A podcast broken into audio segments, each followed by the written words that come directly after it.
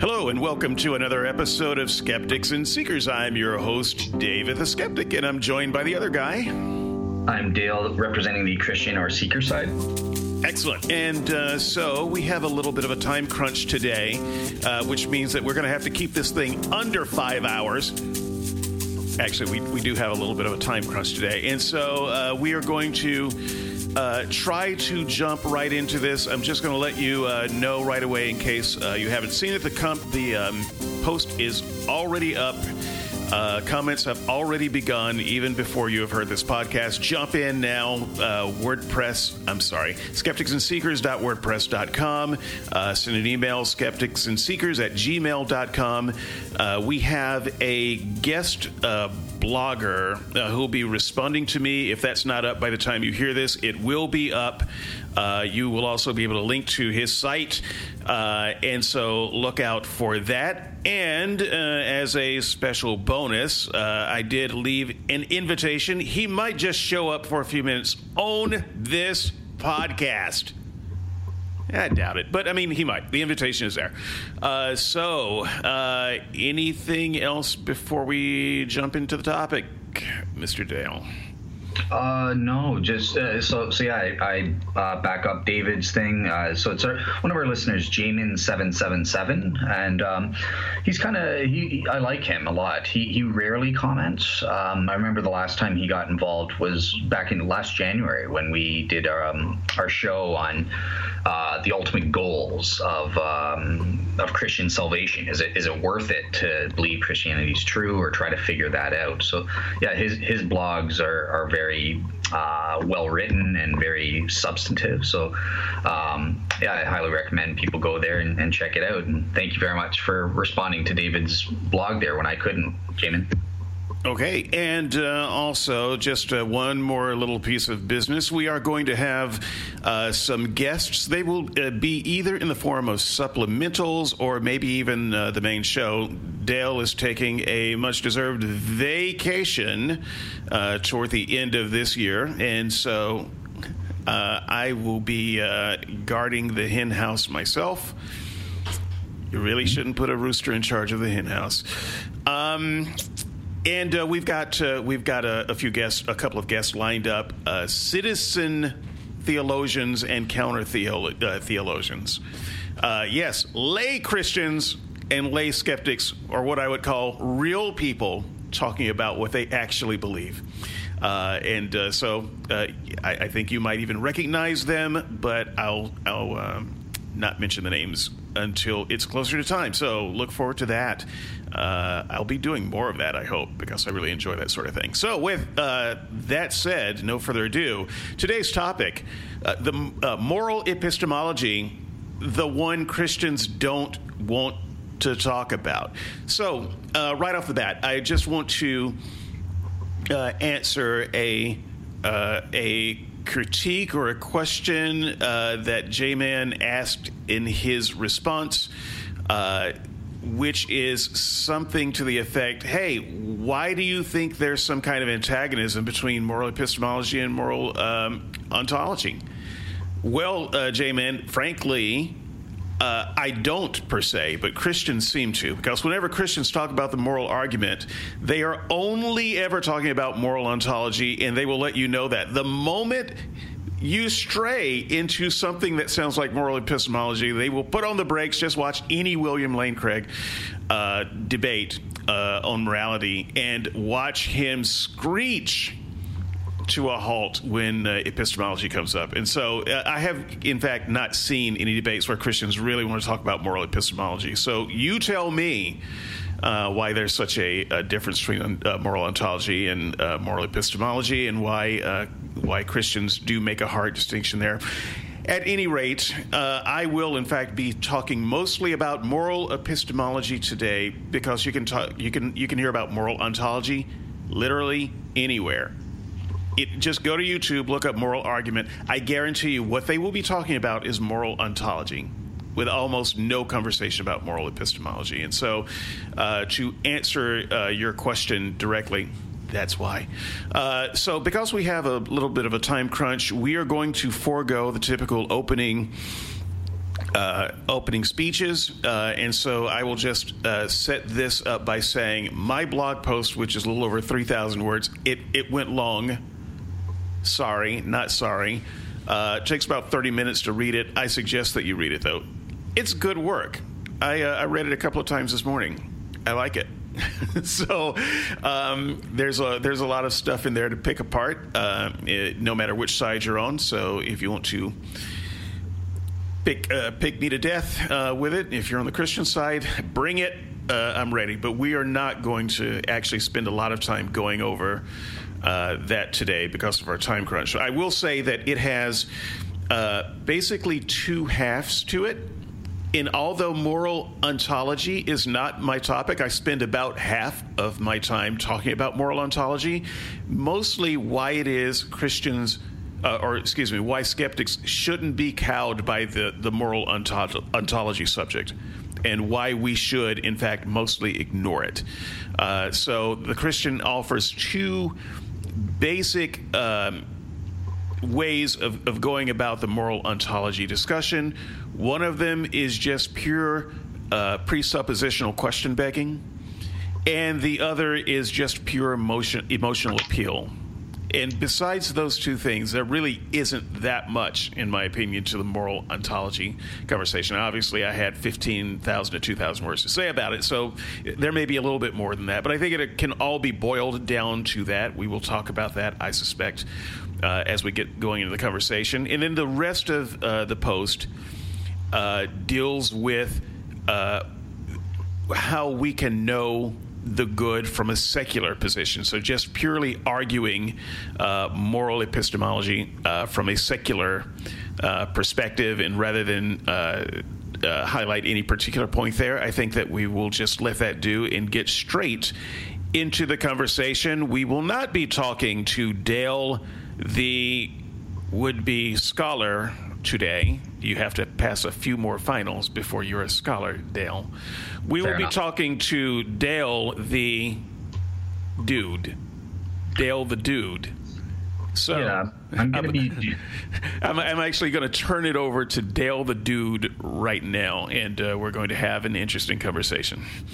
Okay, so yeah, in the first place, I do apologize to the audience and to David, because I'm very pressed for time, so we're under time constraints, and also I've been lazy. I didn't have a chance to have the time to write up a proper blog for this important topic, I'm ashamed to say I didn't even really read David's blog, apart from scanning over bits and pieces of it. So I was actually going to be writing notes based on what you said today.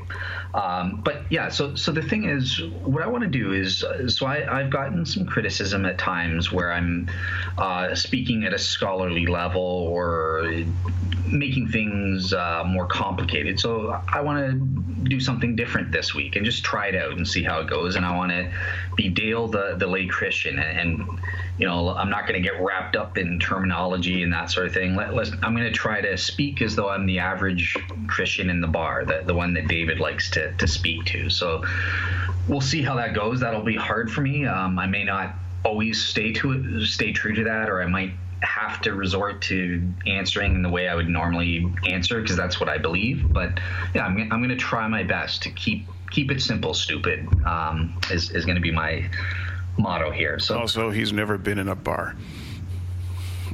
Oh, sorry. Well, I have. It's been a while, but okay.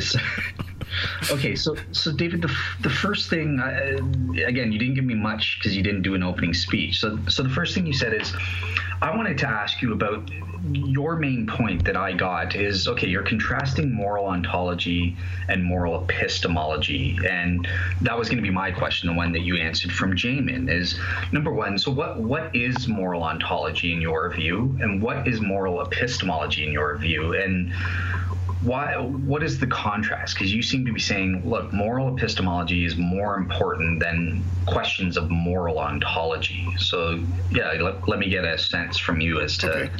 What's the relationship. That's a good question, good starting point. In fact, let's start one back from that.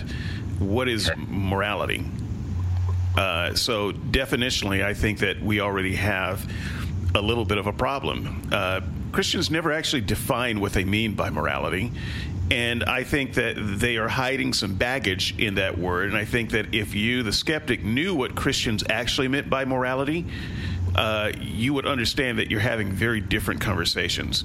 So before I say what I think morality is, I will say what I think morality is to the Christian, having been a Christian for much of my life. The Christian version of morality is whatever God likes or wants. That's morality. If you do not believe in God, you not only don't believe in morality in the same way that Christians do, you can't. It's impossible, because they're talking about something entirely dependent on a being that you do not believe exists. So when I talk about morality, I am talking strictly about pro-social behavior. I'm talking about social ethics. It's as simple as that. So one of the ways that I shortcutted this in the blog post, and I have to try to remember what I said because I don't have it in front of me, or do I? It was a little pithy thing. If I scroll, okay. So for the Christian, morality is the behavioral mandate that comes from God for God. For the secularist, morality is the behavioral mandate that comes from humans for humans. So before we go on to Dale's question proper, let me just have Dale weigh in on what he thinks morality is.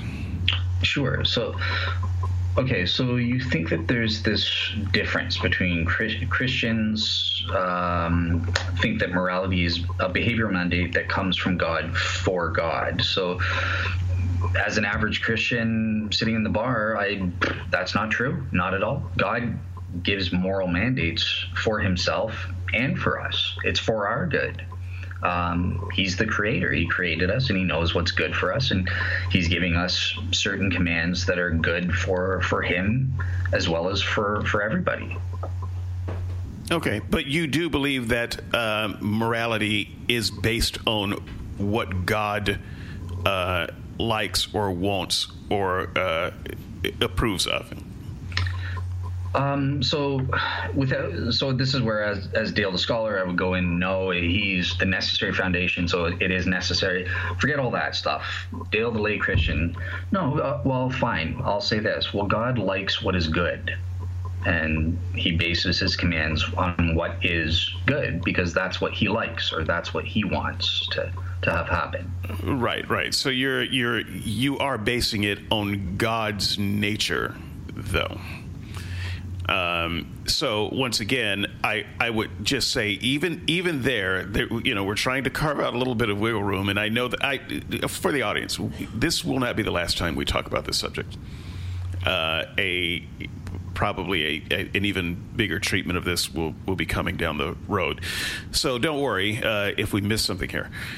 But yeah, so it's still a very God-centric idea, this morality of yours. And what I am suggesting is that no matter how you put it, it is not compatible with any secular notion of morality, because our notion of morality has nothing to do with your God, and your notion of morality has everything to do with your God. So I'll say this, because you're imposing in what, you know, Dale the Scholar would, or Dale the would-be scholar would put in. I didn't mention natures. I don't think the average Christian in the bar speaks about philosophical. Oh, it's grounded in God's nature and that sort of thing. But I just keep it simple. Yes, there's a fundamental difference. Our morality comes from God. It involves God in a fundamental way. Right. Well, I'm keeping it simple too. So let's just use a simple example, because I'm not trying to sneak in any scholarly opinion on this. So David, I'm going to stop. I'm going to, if it's okay, this is your show, just the gas. But sure. I think that we're getting sidetracked already, and I think that my first question to you is going to be critical to understanding the debate. So, you know, my question about moral ontology versus moral epistemology and how they relate to each other, because you mentioned that you'll find on the internet, and even me sitting in the bar, I remember my buddy popped up a William Lane Craig debate, and we watched it in the bar. We were that drunk. So you would have to be. And you're right. He does avoid this thing that you call moral epistemology, but I remember his answer to that, and that was the proper thing to do, because usually in debates, it's about the moral argument for God's existence, and that just is the proper domain of moral ontology. So it's just a category mistake to bring up. But that is a presumption. That is a part of the presumption, and this is why we have to get to definitions before we get to that question. Don't worry, I'm not going to stay on definitions long.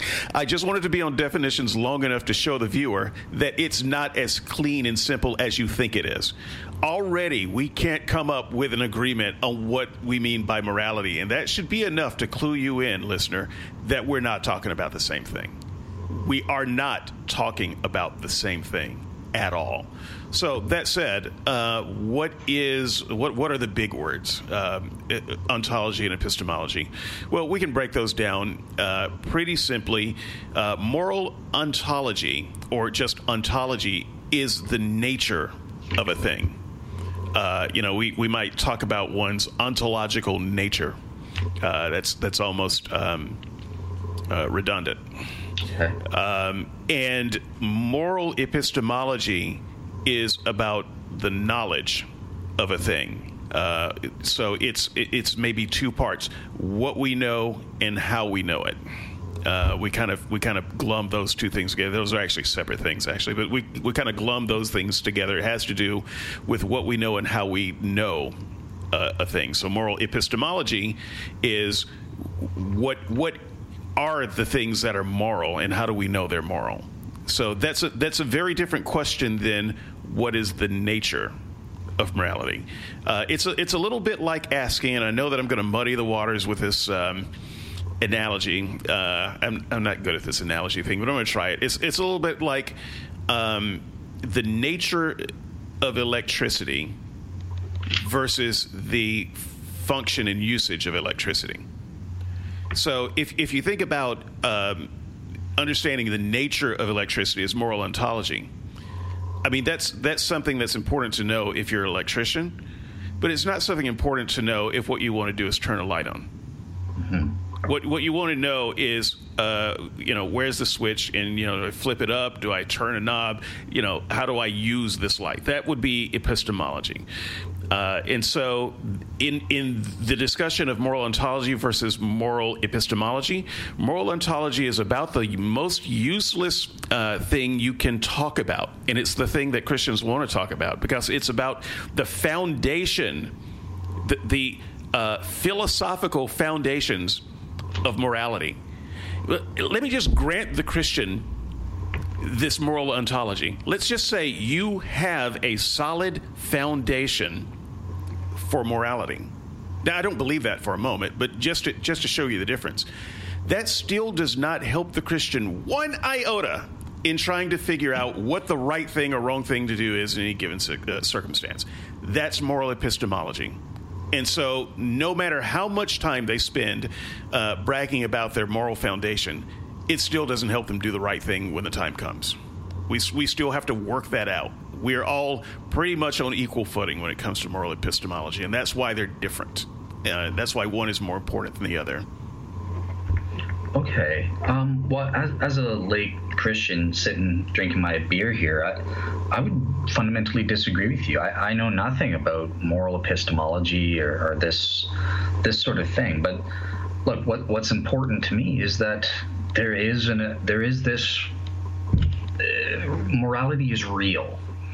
There is a reality to it. When I look at people like Hitler or Stalin, I just know they're wrong. I don't know how I know it, but look, what they did was wrong and evil. And anyone who goes the emotional appeal, people, if you've read my blog, you saw this coming in this very example. So go ahead, Dale. I just wanted to. Are you saying it's wrong for me as an average Joe in the street to appeal to emotion? Yeah, I'm not saying it's wrong at all. I'm just saying here goes. This is how this thing works, and this is how weak it is. But go ahead, Hitler, Stalin, Pol Pot. Sure, go ahead. Right, and don't you agree that they're evil? Don't you get this feeling? I would say that there's something wrong with you if you're not sick to your stomach. No, I wouldn't say they are evil. You used to you jumped the shark there a little bit, so I won't let you get away with that. This is once again why definitions matter, and why you can't have this conversation very well until you make the Christians say what they actually mean by morality.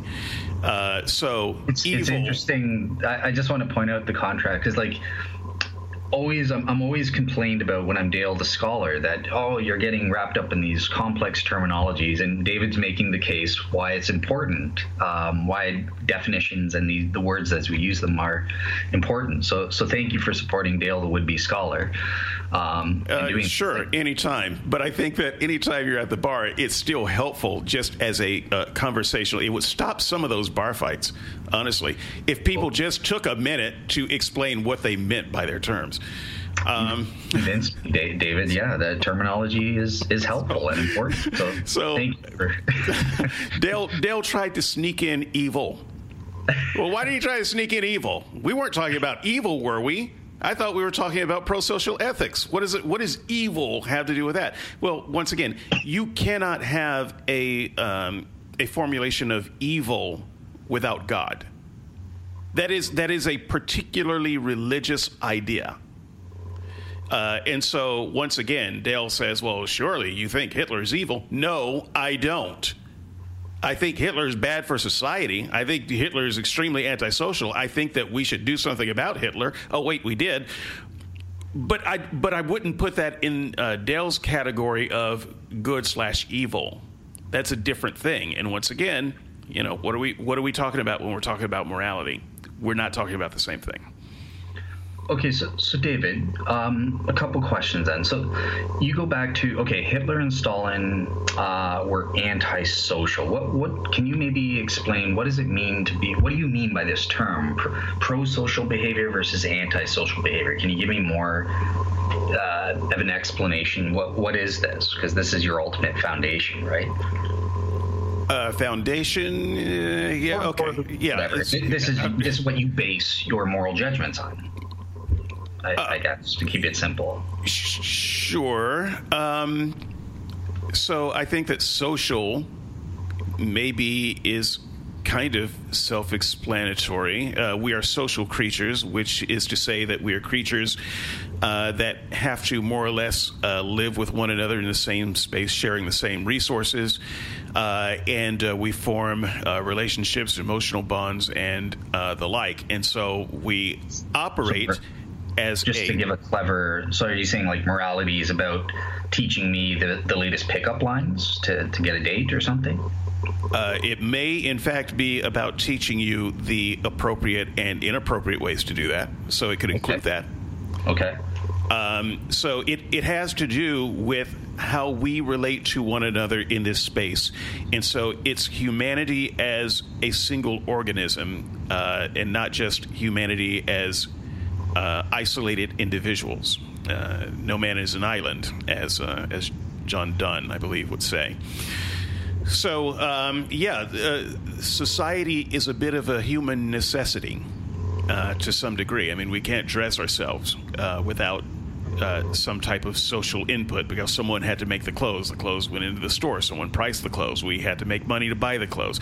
And then we had to buy clothes and wear clothes in situations that are appropriate when we're around other people in various situations. This is society. This is what I mean by social. And if you're doing something pro-social, then you're doing something that is beneficiary to the species in that way. If you're doing something antisocial and you're doing something that is harmful or detrimental to the species. And so when I say that Hitler was extremely pro-social, destructively pro-social, I feel like I can't really break that down definitionally any further. Gotcha. Okay, so it's what is good for the society with that you're relating to as a person, right? Yeah, we're going to go with that okay, cool. until I find a trap, in which case I'll backpedal. Okay, great. So I'm going to leave that for 1 second, but I just want to go back to the emotional appeal part, the part about Hitler and Stalin were bad because they were antisocial, and this is the real reason why you poo-poo on their behaviors. I call BS on this. I'm sorry. I think that if you were alive when Hitler did, and Hitler did that to your wife or your dad or something like that, you wouldn't just be calculating in your head, is this good for society? No. Okay, well, therefore you're a bad boy. No, it's more personal than that. How dare you do that to me? I want justice. You did something wrong to me. But society is two people as much as it is 2 billion people. So I try to explain it in as generic as terms as possible, but morality or ethics is that social glue that describes the interactions between two or more people. So if somebody, it doesn't have to be Hitler, it could just be, some drug addict on the street who, mugs my wife for the $20 in her purse. That's antisocial, and it's harmful to my relationship with my wife. It's harmful to with her relationship with society and her feeling of security in the neighborhood. It's harmful to the neighborhood because now the neighborhood feels unsafe. It's harmful at a lot of levels. I don't have to go through all of the levels where it's harmful before I say that's bad behavior. No, but this is my point, though. I'm going back to this emotional appeal that you said was bad on my part. I was shocked. I spit out my beer here, but no, that's not true. We don't. No one goes through this little cold calculation of is doing this action going to be beneficial for society in terms of my relation. No one does that. We have this immediate reaction. We want justice. We know that that's wrong what you did, and I want justice to be carried out. And this I'm trying to get to the point that this emotion comes from somewhere. It's based in something real on what you call on an ontological level. It's more than just let me calculate the facts of what are the impacts on society if he does this action. That's not the way morality works, at least not in my experience. Yeah, I disagree with you. I think it is how it works. It's just that we have eons of experience processing that very fast. And so, you try to use something that's highly emotional, and I would just say that that's just obvious. We do the calculation very quickly. We don't have to sit around and think about, was that bad? Because here's the thing, not everything that's offensive is bad. Okay, there are a lot of things that are offensive, but I have learned not to punch people in the face just because they offended me. Right? I mean, so if I were just going with this kind of raw emotion that you're suggesting, there would be a lot more fistfights. But there is a calculation of, okay, does this rise to the level of truly bad antisocial behavior that's harmful? So, one of the examples that I use in the blog post that you use from time to time is swearing. That's a little bit harder. Is swearing some kind of wrong behavior? Well, in your mind, maybe it's emotionally wrong, but I just don't care. I would ask the question: is this harmful antisocial behavior? And the answer might be yes, and it might be no. It depends on the situation. But I simply wouldn't use, how do my emotions tingle at this moment to work that out. Okay, well, let me ask this as an example and get your take on this. So we all know of cases where we delay our instant need for justice and give that to the state to do trials, right? And I think you would say, well, there are pro-social reasons why we take personal vengeance off the table and allow courts to adjudicate in an impartial manner, that sort of thing, if someone's guilty or not guilty, and to mete out justice and punishment. But there are times when they mess up and the killer gets away. Do you think that when that happens, okay, well, the state failed me and he still did something wrong. He needs to be punished, and it's right for him to be punished. So therefore, I can become a vigilante and mete out the punishment he deserves. Or do you think that I should just, oh, well, the state said he's cool, so I'm going to go along with the pro-social behavior, and yeah, he got away with it. Good for him. He gets to live his life. No, I think as an average Christian sitting here, no, that is a mishandling. That is injustice. Our system failed and screwed up, and he should be punished, despite the fact that his not being punishment is it's a pro-social behavior. You know, sometimes the courts screw up, and you have to live with that. And you know, you can't take matters into your own hands and be a vigilante. So what would you make of that situation? I just think that exception begging is not an argument. So, yeah, I'm not going to go down every exception that you think that you can come up with. And, you know, what about this? Well, what about this? Here's the thing. The reason we have courts, and we have made these courts. These courts didn't just pop up. You know, we made them because we tried other methods. This will be important to a fundamental point that you made. So it's not just I'm trying to trap you without a context. Right. Okay. Well, yeah. And maybe it'll make more sense with the context. But, I mean, the reason we have courts is because we tried other methods that didn't work. We evolved into our courts, if you will. We're not so new at this social evolution thing. Do the courts get it right all the time? No. Does that fix all of our social ills? No. But it's a hell of a lot better today than it was 1,000 years ago. And I suspect it'll be a hell of a lot better 1,000 years from now if we live that long. Some scientists say that we actually won't. We're on a trajectory of not making it another 1,000 years as a species, which should be a little bit scary to everybody. But yeah, so I am not really interested in, you know, finding all of the places where it doesn't work as well as we want it to, because we're on a trajectory where it gets better. And the fact that we can have this conversation at all and talk about what works and doesn't work means that it's working. Okay, so I would just say that it perhaps it works overall. Maybe most of the time we get it right or something, but still it doesn't matter. When it comes to me being wronged in that one instance, I'm asking, and the killer gets away with it. It seems to me you're saying, yeah, but for the sake of society, pro-social, most of the time we get it right. Sometimes it's screwed up, so sorry, screw you. I know that your wife got raped and killed by this guy, but society deemed we couldn't find him guilty. There was a technical glitch where the cops did a procedural. Okay, but I think you're mixing a lot of things up, because in that situation, society isn't saying that rape is okay. Society is saying that we didn't have enough evidence and we don't want to prosecute an innocent person, and we just couldn't say beyond a reasonable doubt that this person is innocent. We are not at all debating the morality of rape in that situation. So I just don't think it's a fair example. No, but it is, because I'm talking about justice on a personal level.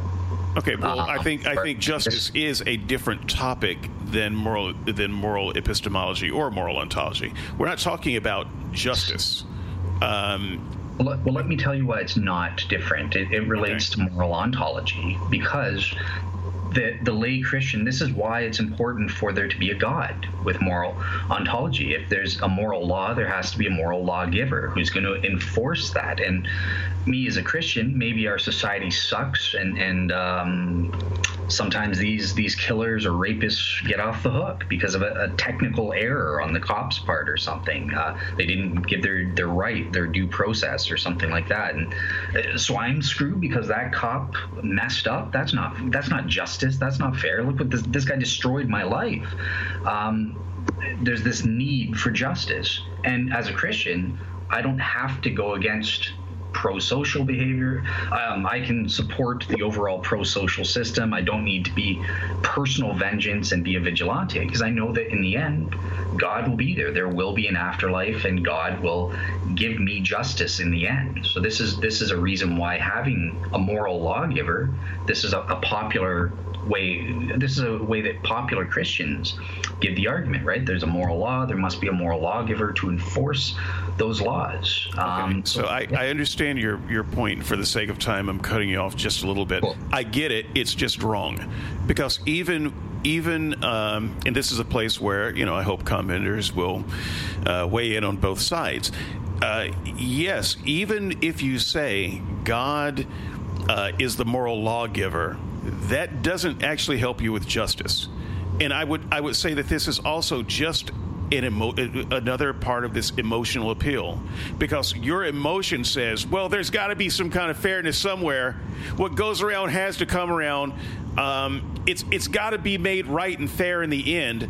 I think this is actually a type of emotional immaturity that you're demonstrating by suggesting that the world has to make things fair and there has to be some kind of built-in system for fairness. That is an emotional appeal.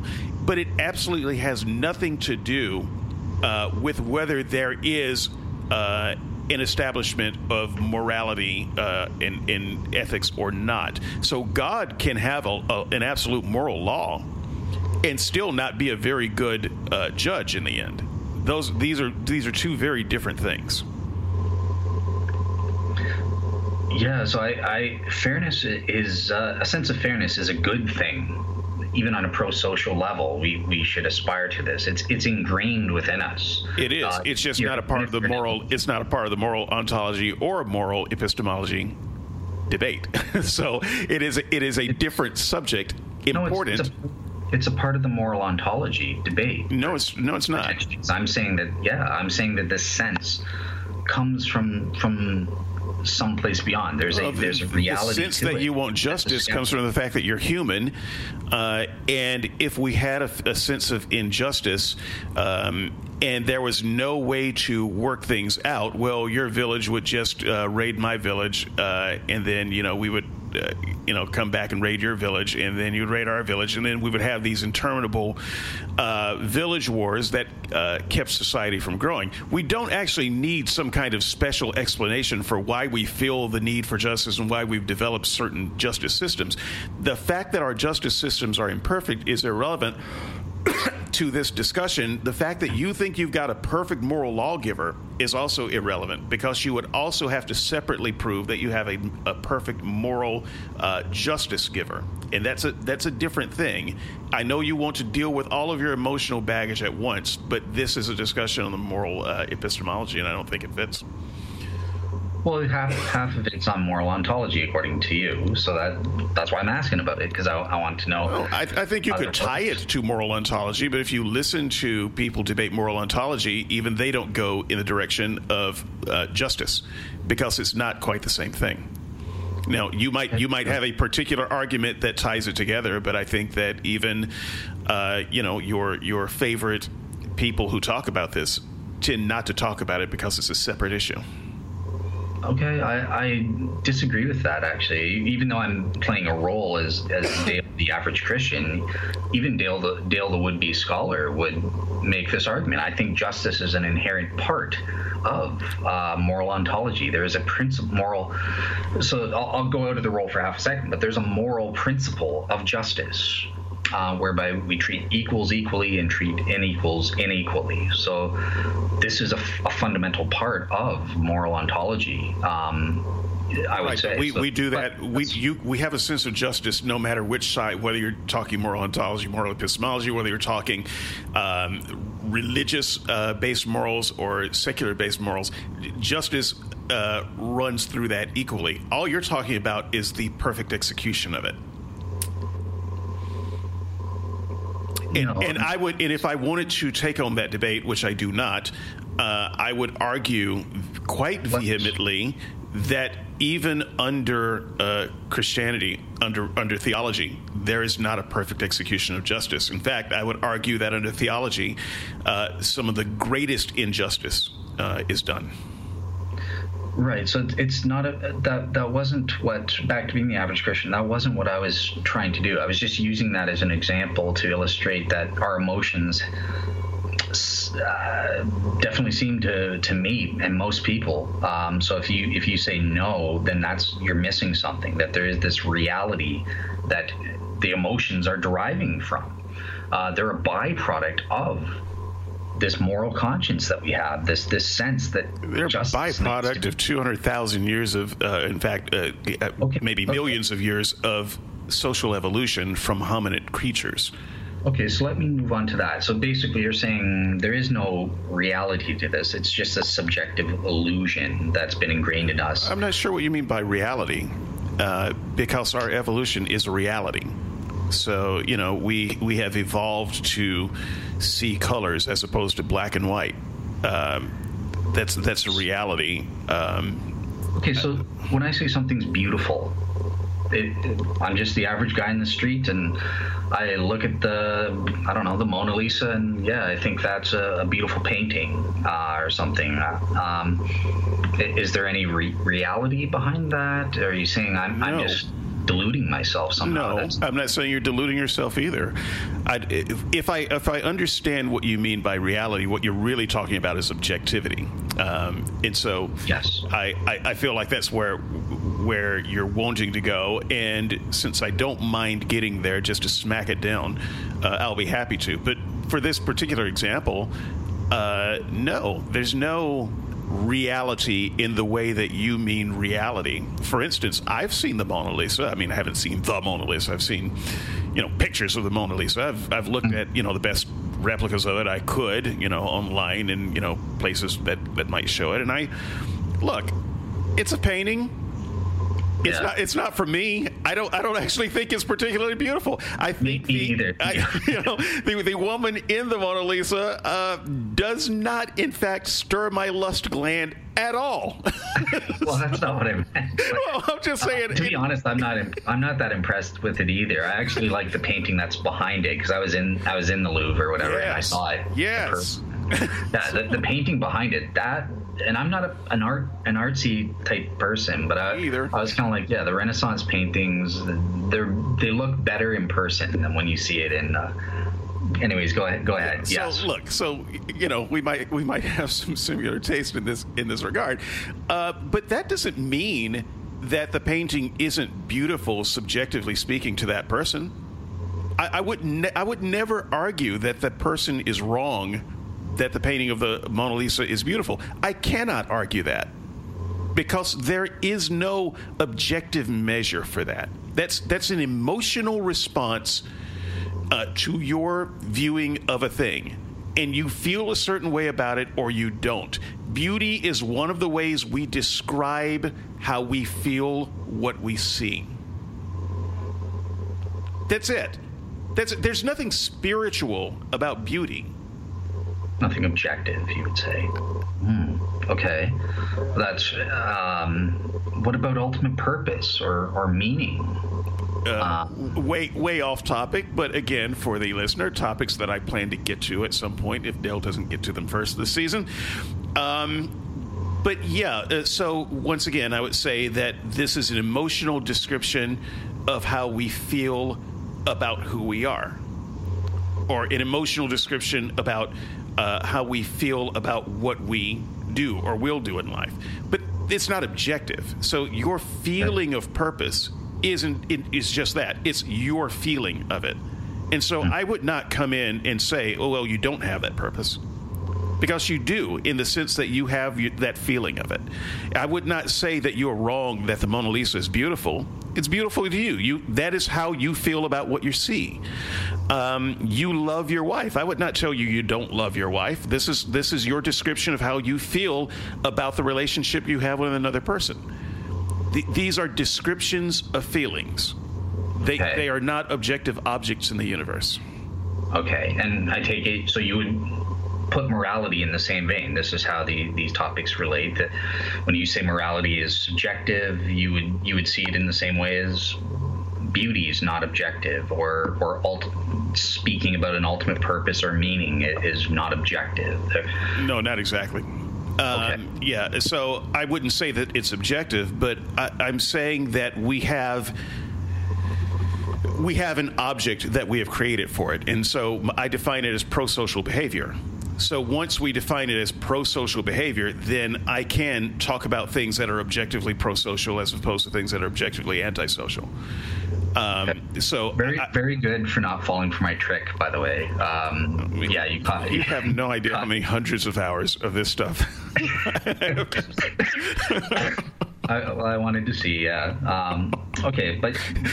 Come on, you can do better than that. Well, I'm just an average Joe, right? I'm not too clever. I can't. All right, go ahead. Yeah. So in that sense, I think, as you say, we talk about objectivity, and I think the Christian actually has a bigger problem with objectivity than what I just described. It's not just, definitionally, I think impossible to say that, this ethic or that is objective. I think it's impossible to say it without first calling upon moral epistemology and forcing the Christian to kind of show their hand a little bit. So the way you do this, and this is what I point to with the emotional appeal, is you will, try to find something heinous, like, and let's see if we can go even more heinous than you, raping a child. The Christian might say, well, raping a child is wrong. Everybody agrees that raping a child is wrong, right? So let's examine that for a moment. Because what happens is the skeptic in the conversation, might get a little bit intimidated or afraid to make hesitation noises about this proposition. Obviously, raping a child is wrong. Who wants to be on record as saying raping a child is not wrong? So the Christian wins by virtue of emotional appeal and moral cowardice by their opponent. You cannot win that way with me. So, yeah, you're going to have to do better than that. Why don't you just say it? I mean, if people are... People will have the right to judge. It's like Peter Singer, right, who made controversial statements. Right. So let me just continue with this point, so that you don't go down the wrong road. Obviously, I believe that raping children is wrong. I know why I think raping a child is wrong, but you were trying to present this as an example of moral objectivity, and so you have to tell me why you think raping a child is wrong. And once again, this will further demonstrate that we have very different definitions when it comes to morality. So since this is your example, I know this is not your example, but this would have been your example if this discussion had gone down the natural paths, you would in fact be on the hook to tell me why you think raping a child is wrong. And there is nothing that you can say other than an appeal to an alien god. There's nothing that you can objectively point to as to why you think it's wrong. You're in the same epistemic boat as I am from that perspective, but I'm in a better epistemic boat than you are in that when I say rape is wrong, I am pointing to the nature of human beings, the best nature and quality of social interaction between human beings, and that which helps us to flourish. Excuse me, and become better both individually and socially. I am going to appeal to bodily autonomy. I'm going to appeal to all kinds of things that we all should be able to agree on. You can't appeal to any of that stuff. All you've got is, well, God doesn't like it. So I understand your you have a partial objective basis. You smuggled in a little assumption that pro-social behavior is the ultimate foundation. No, I didn't smuggle in that assumption. So I just say that is an agreed-upon assumption by society. So I don't smuggle. I'm not sneaking it in. I don't agree to that.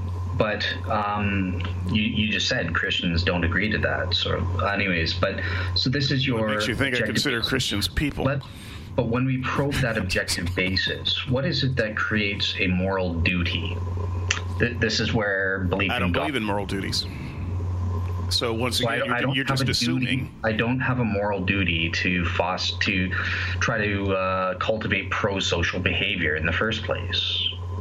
This is a problem for Christians. This is what Justin Brierley, week after week, when he does the moral argument, this is why it's his favorite argument. We can see through this charade of pretending like, well, let's just assume this is the case, and then let's go through the motions and try to trick the Christian into thinking that we've got some kind of objective basis. No, you don't. We can follow the thing through to the end of the line. I'm not pretending that I have an objective basis. You're not listening. So there is no moral duty. There is no moral duties. That's a fundamental difference, though. That's a problem if you're trying to convince Christians who know that we do have duties. Okay, but you say that and I'm asking you to justify that. You're just being presumptive based on your emotions, and I need you to justify this claim that we have moral duties. Maybe you can convince me, but I've never heard a Christian even justify it. It's just emotionally, it seems like we ought to do this if that happens. Great. Okay, then you're a secularist. How do you know it's just emotionally? Well, because you've never given me anything else. What moral duties are you talking about? I'm just the average Christian in the bar. I don't. Okay, well, the average Christian in the bar can't explain why we have moral duties. That's just a thing that you said because your preacher said it. No, if I know something, I just know 1 + 1 = 2. I don't have to explain the fact. No. You don't know 1 + 1 = 2. You know 1 + 1 = 2 because we've done the math. No, that's not true. No, babies know that 1 + 1 = 2. Yes, they do. No, they don't. It's scientifically proven that they do. Okay. And I sent up a documentary with it. Dr. Hannah Fry, a world's expert, BBC documentary. You can see it with your own eyes. We've proven scientifically, in your sense, that babies understand basic math truths in a, speaking as Dale the Scholar, properly basic way. Ooh. That's got to hurt. It does. Sorry. But being back to Dale, the average Christian, look, I don't know these fancy words. I don't know how to describe or answer things like the Euthyphro dilemma and this kind of stuff. I didn't mention it. But this is what you're getting at. Like, explain to me how. I spent over 3,000 words in the blog, and I never mentioned Euthyphro, so I'm probably not getting at that. You're asking me how do I know something, and I don't. I can't explain, but I just know. So you're basically happy just making a baseless claim that we have moral obligations without explaining it further. Emotionally, I just know is your argument. I think that's the way most Christians, the average Christian, you just know the way Christians are wrong, and that's what these motions are. You are just asserting that they're not, and you are the minority for a reason, because there's something wrong with you. If you truly don't have these moral emotions, then you're a psychopath or a sociopath. There's something defective. I assure you, I have well-developed, socially evolved emotions and morality, but you are making a specific claim that there are moral duties and obligations, and your evidence that you bring to the table is, well, I just feel it. I'm sorry. Well, I just don't. My evidence is I just know it. My evidence is I just know it. Okay, great. That's better. I just know it. Okay. Do you really do not have any moral impetuses? Wait a minute. No. Hold on. You're the one who has to tell me why you think there is some kind of objectivity and immorality And your argument to me is you just know it, and you question me about what I know and don't know. You just need me to agree with you? You just need me to grant that before you can move on? Well, guess what? You can't move on. Yeah, no, that's where it comes down to in popular debate, and that's why you will never be convincing for most of the people listening to this podcast. That's why you will never be convincing for most of the people who don't believe in your type of objective morality. They're honest. They know that there is a moral. They just know it. They feel it. They can feel it. They just know it. It's burning in their bosom. Right. There's a moral impetus, and this is a... It's not an argument. This is where moral duty comes from. Okay, well, it's not an... If you're saying that the only place moral duty comes from is because you just feel a certain way when things happen, you don't have an argument. And it's not something that I really need to engage with. But once again... Okay, fair enough. So if David's correct, then this pro-social farce that he's given us is complete nonsense. It leads to chaos. We can do anything and everything. Forget about there's no impetus or duty for us to behave in ways that are pro-social, so we can all just throw it out. And this is what popular level Christians are afraid of. This is why we say I could never vote for an atheist for president. I mean, it would be absolute chaos, no laws, a state of nature, as Thomas Hobbes would call it. And yet we don't have chaos, and it's not because the Christians are holding us down. we do, in fact, have pro-social laws and pro-social behaviors and things that are secularly and humanly and naturally based. But why? We're doing fine. This idea that, oh, man, I'm just afraid of what happens if the skeptics get a hold to things. Really? On what basis?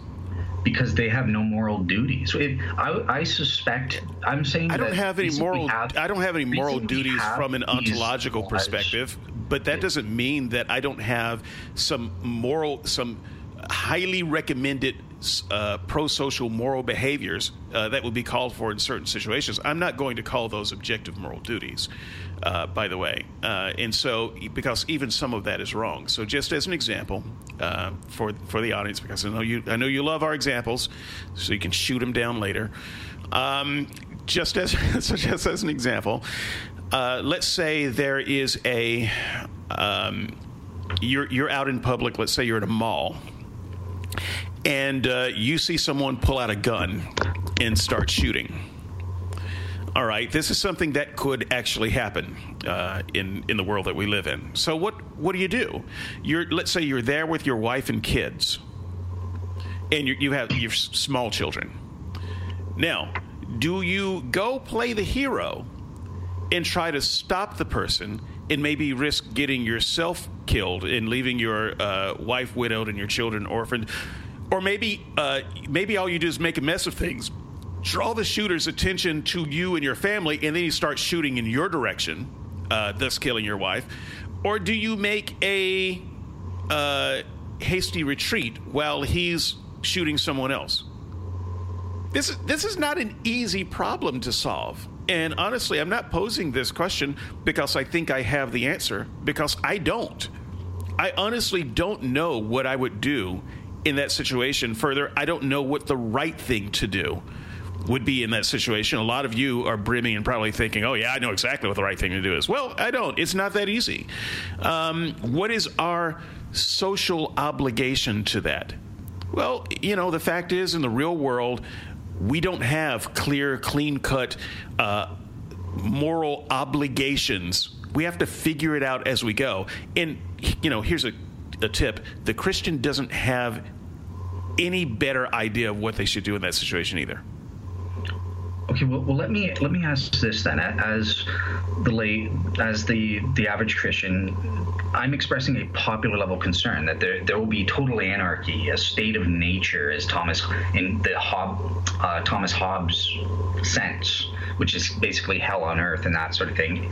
This is the fear that I have, if we're saying that there are no moral duties and no lawgiver to enforce these moral things. So how would you prevent us from descending. If pretend we all wake up and we all realize, hey, there are no moral duties tomorrow, and there really is no reason for me to have to follow these laws or have to behave in ways that are good for our society. I just don't care. Every man is gonna do what they want to do in their own eyes and that sort of thing. How could you prevent that from coming across? How could you prevent Trump from launching nukes? How could you prevent people from just going out in the street and engaging in incest or raping little children, as you say? Well, you see, I don't have any moral duties in the way that you think of them, and yet I don't do any of those things. Trump is, by the way, a person who claims to have moral duties and would agree with you, and yet he is the one that's the real danger of doing those things. So I consider your question sophistry, and you're trying to change the subject and maybe point the finger at the ones who really aren't the problem here. No, I'm the lay Christian. I don't care. It's not about you. Well, but you're suggesting that somehow. Well, but I'm talking about everyone when I'm talking about me. Everyone who is like me. That's just not reality then. Well, but I think it is reality, because the average person, the reason we don't rape everyone in sight that we think that we could, have a shot at, it's not because God told us not to do it. In fact, I would argue God never told us not to do it. The reason we don't do it is because we don't want to do it, because that's not the type of human being we've evolved to be. Now, some people might want to do it, but most people can keep from doing it. And those people who can't keep from doing it, we have cages for them. But that contradicts everything I've heard from skeptics over and over again. There are over 2 billion Christians in the world, and I've heard from your kind, including you in some of your comments, that the only reason Christians don't do certain things is because they're afraid of being punished by their sky daddy. It's all about getting heavenly rewards. Yeah, I haven't seen that actually stop the behavior of any Christian from doing bad things. So this is what Christians say. That the reason they don't do it is because of this. In fact, listen at your argument. If it wasn't for this, then why would you not do that? We would be afraid of what would happen. That's ridiculous, because we don't believe in your sky daddy and we're not doing that. So that contradicts then. If tomorrow we all realized David's right and there would be at least 2 billion people, the Christians at the very least, and I'm sure you'd put Muslims and that in there as well. There's another billion. I don't know about the Muslims. So. We would all be the only reason we do good, according to you guys, is we don't care about, we're just following the lawgiver, and we're afraid of repercussions. No, I think that's what you say. I think that's what you say. I don't think that's why you do what you do. I think you do what you do because you're human. But you've got the Christian talking point of talking like that. That's what I criticize. You pretend as if you would simply become lawless if you didn't believe in God anymore. And from the millions of people who once believed in God, who don't believe in God, who didn't then take a gun and start shooting up school buses, I can tell you that's just bullshit. That's not what happens. Well, put it this way. I would see no reason why I couldn't, or why I would have no reason for judging Jeffrey Dahmer for doing what he's doing. You're the one that society should be scared of. Because if you can't see any reason why that kind of behavior would be bad, except for your Christian bubble, then you're the one who's scary. It's not about the Christian. It's about there being objective moral values. If your intellectual pursuit is what's keeping you from seeing a good reason why certain behaviors are bad, once again, you're the one who's scary. What if you lose that? What if you change your mind? There are lots of people. This is why it's a concern. There are lots of people. But it's not a concern, because I am pointing to the millions of people who once believed like you do and no longer believe like that way and are not shooting up school buses. If you want to find the people who are shooting up school buses, look in the churches first. So the only thing preventing us from doing this is our genes, according to you. We're one mutation away from all becoming a bunch of. No, it's not genetic either. This is millions of years of social evolution at work. But why should anyone give a rat's behind about that? This is where you're smuggling it in. This is why your argument is just utterly unconvincing to the average Joe like me. What are you unconvinced of? I'm just unconvinced that this notion of, well, this is the way we've evolved and we've learned, this is pro-social behavior, but we don't have to care about what fosters or cultivates the building up of a city or that sort of thing. You've provided me with... Well, you want to live in a city, right? You want to live in a place where people can mostly get along and do their business without harming each other. That is something that you want, isn't it? I don't know. What about if you're talking? I'm asking you as a human being if that's something you want. If you don't know if that's what you want, there's something wrong with you. If that is what you want, then I can point to Exhibit A. We are creatures who are accomplishing that. so put it this way: there are people that don't care about that. Right. We call them psychopaths, and we put them in cages. Right. Based on the fact that they have a moral duty, they're doing something wrong, they're morally responsible for what they do, and they do something immoral. So we use our power to impose our morality onto that person, onto the psychopath who lacks it. Okay, but I wouldn't say that the psychopath is doing something immoral per se. I would say that they're doing something terribly antisocial that cannot be allowed to stand. I don't actually care whether it's moral. In fact, let's say that the person is profoundly retarded. Let's say they're amoral. I don't care whether they're amoral. Let's say they have the morality of a bear. That is irrelevant to me.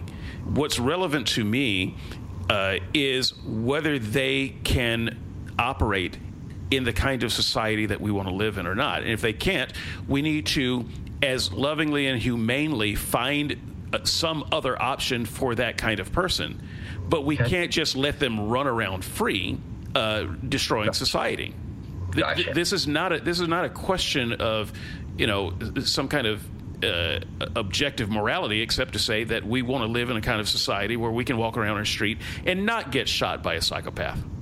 Okay, so you are effectively Thomas Hobbes. We make this compromise.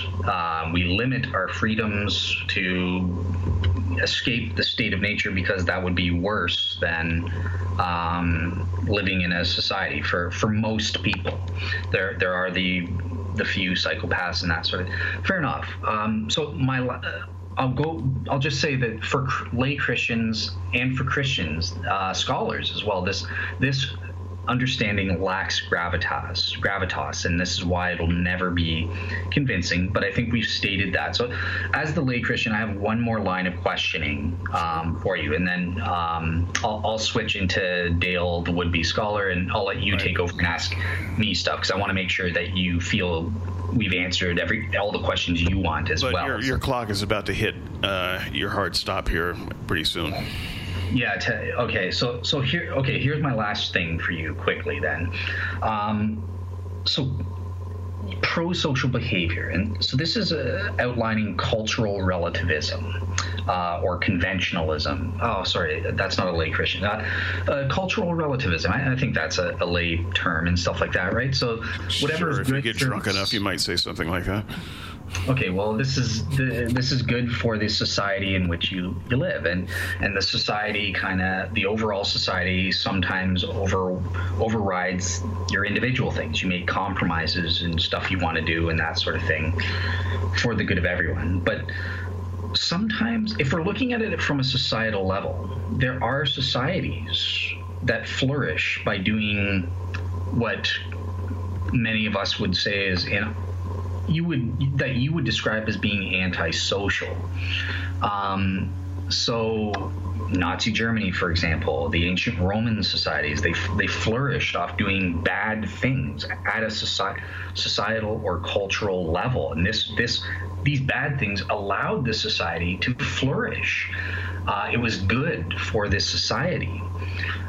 So when you're talking about pro-social behaviors, is this some kind of transcendent, transcultural standard that applies to every culture, or are we truly looking at, well, whatever works in a culture? If raping 13-year-old girls, which was a part of culture and then for centuries in the past, just ask Mary.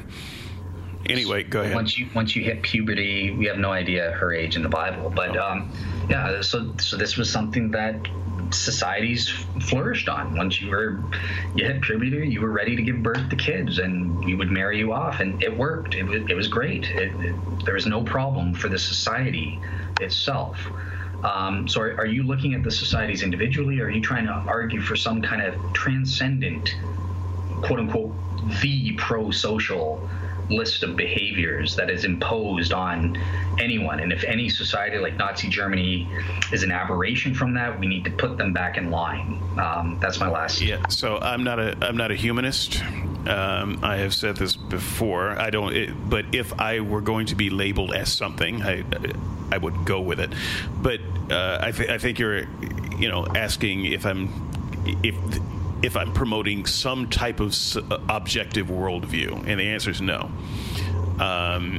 So there was a word you used that I wanted to. Transcendent? Yes, or? Transcendent. Yeah, very good. I don't believe in the transcendence either. Okay. So the idea of transcendence being beyond us. So it depends on what you're talking about transcending. And just transcultural, put it that way. So yeah. Sam Harris would believe in a transcendent or transcultural.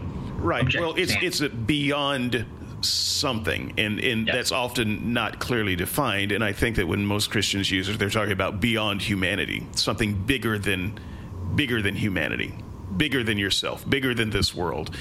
I don't believe in that. Okay. So I don't have any particular use for transcendence in that sense. So no, I am not trying to smuggle in or sneak in some kind of secular objectivity, which I think is where the question is. And at the level of humanity is what I'm asking. Is it perhaps instead of saying transcendent, transcultural standard, like right. Sam Harris would? I do believe that there are some states that are always good for all humans and some states that are always bad for all humans. Okay. So if that is your question, the answer is yes. Now, we can have a debate on what those are. but I think the real question would be why those are. And I think that so one of the criticisms that J-Man gave is that I didn't in my write-up give any nod to natural law morality theory. So natural law morality theory. I really do. I just don't highlight it. So natural law morality theory is how can I state that? It is morality based on us being the kind of beings we are in the kind of place where we are. So, a natural law morality for orangutans would be different than a natural law morality for humans, because orangutans are a certain kind of creature. And humans are a certain kind of creature, and so morality derives from the nature of the beast, if you will. But what J-Man does not suggest is how that morality is derived from that. And so I think at the end of the day, natural law morality is still a rather subjective way of talking about morality, even maybe more subjective than I even like to talk about it. That said, I don't believe that there is any kind of objectivity as far as that goes that says, well, this has to be this way for humanity, or that my way is the best way for humanity.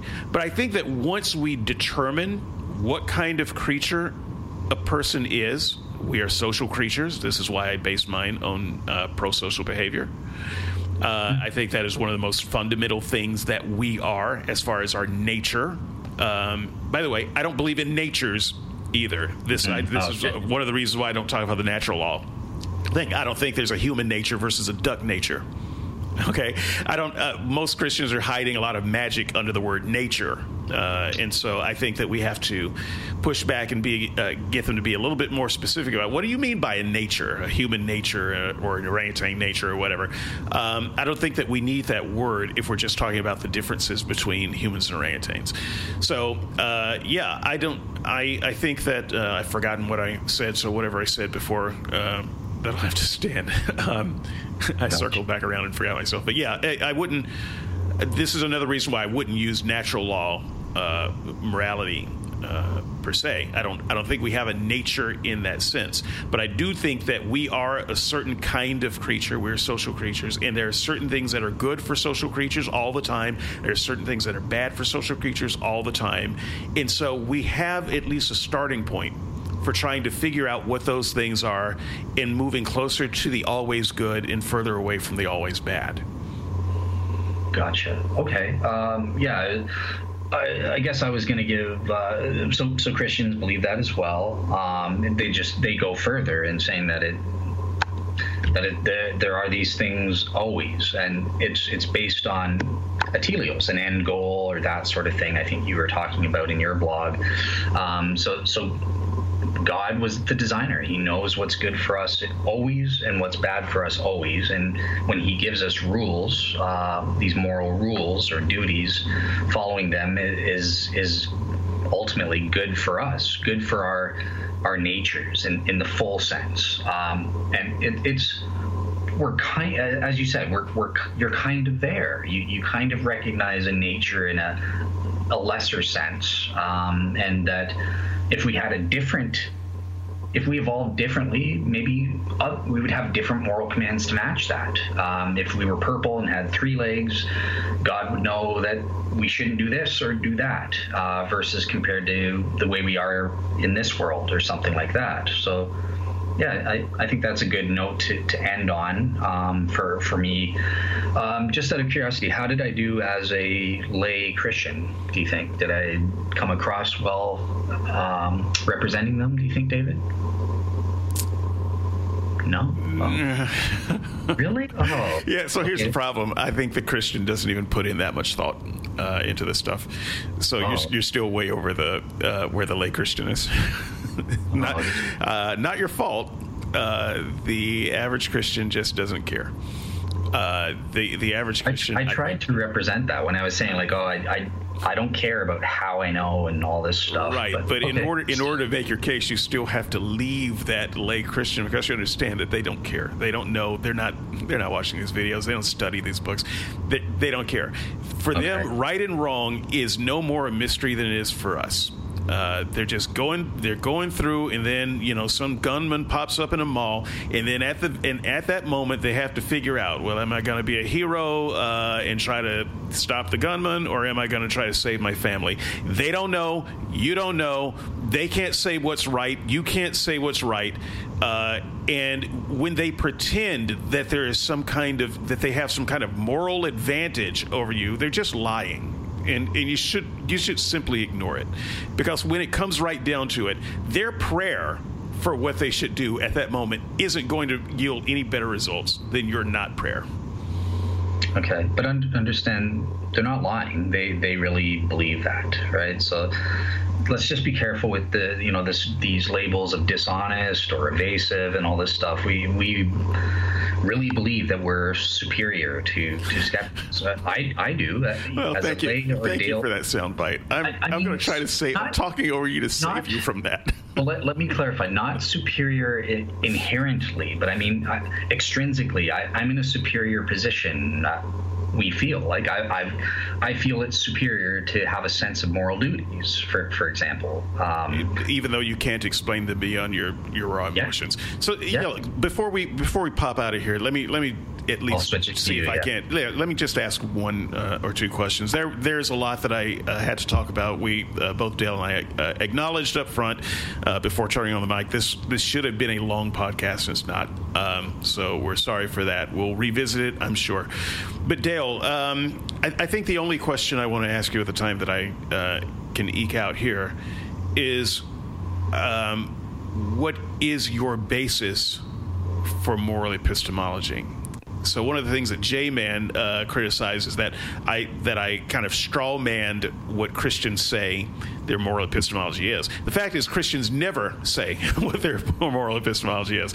So tell me and the audience how you determine what is right and what is wrong. Not what your foundation no one cares about your philosophical foundation.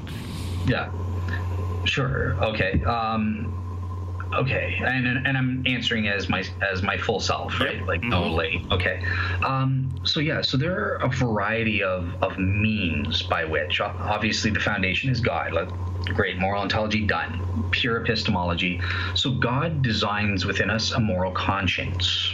This is a faculty of the soul that provides one with moral knowledge. It's not infallible in all cases. As I said, I'm horrible at applied ethics. It often can lead people to wrong conclusions. There's also derivative forms of knowledge. So our moral conscience has to be informed by certain facts about the world, and we derive moral arguments such as, well, I need to learn that putting my hand on the stove will burn a human hand, and then in the light of that knowledge, I also have the knowledge principle of charity that if I do that to another human, that it'll burn their hand and that'll hurt as well. Okay, let me just grant you that so you can move on to the next one, because I would agree with how you're defining moral conscience. We all have that. Okay. I would say the source is something different than you do, but it doesn't matter. I think that we would describe it in much the same way. So moral conscience, you still haven't said anything that's different from what I would say. So what else? How else do you get it?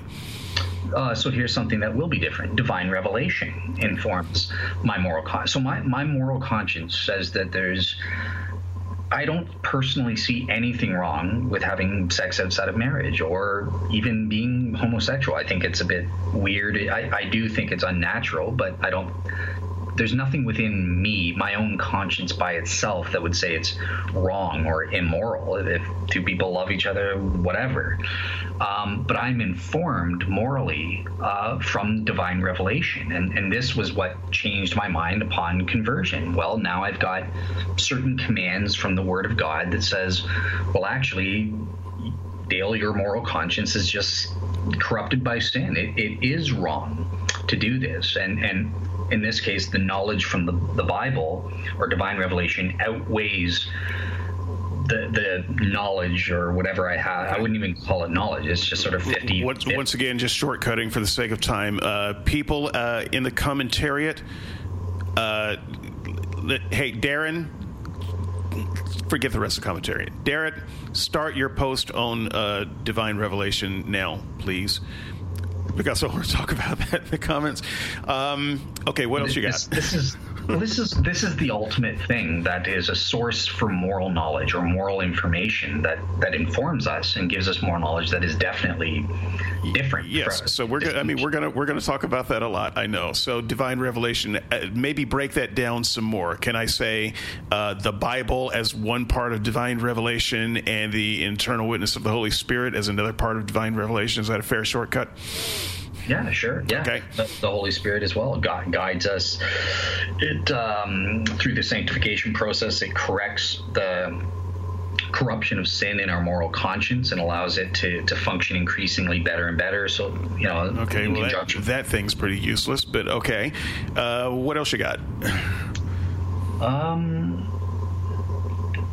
That's pretty much it in terms of warranted sources, because every other source, like getting it from your parent, learning from your parents and this sort of thing, these are just ways to inform your moral conscience. And then your moral conscience, I'm assuming we're talking about adults that think through these things and whether it's warranted or not. And just listening to your parents or an authority figure or something like that, that's an unwarranted means. The appeal to authority is a fallacy, but you can get information from them, and that informs, again, your moral conscience and the Holy Spirit as well as taking principles from Scripture, or would allow you to apply those to the new situation. And is it right to steal money to fraud people on the internet? It's wrong to fraud in person, but now we're in a new situation. What about over the internet? Well, it's the same principle. You're stealing their money. So really, the mode is not important to whether that is a moral or immoral action. So the debate, at least in part this week, will be on the on these ideas of where we get our moral marching orders from. So Dale would point to things like our highly evolved social conscience as one of the areas we agree on that, so we don't need to waste a lot of time on that. But places where we differ would be divine revelation, properly basic belief, internal witness of the Holy Spirit, the Bible.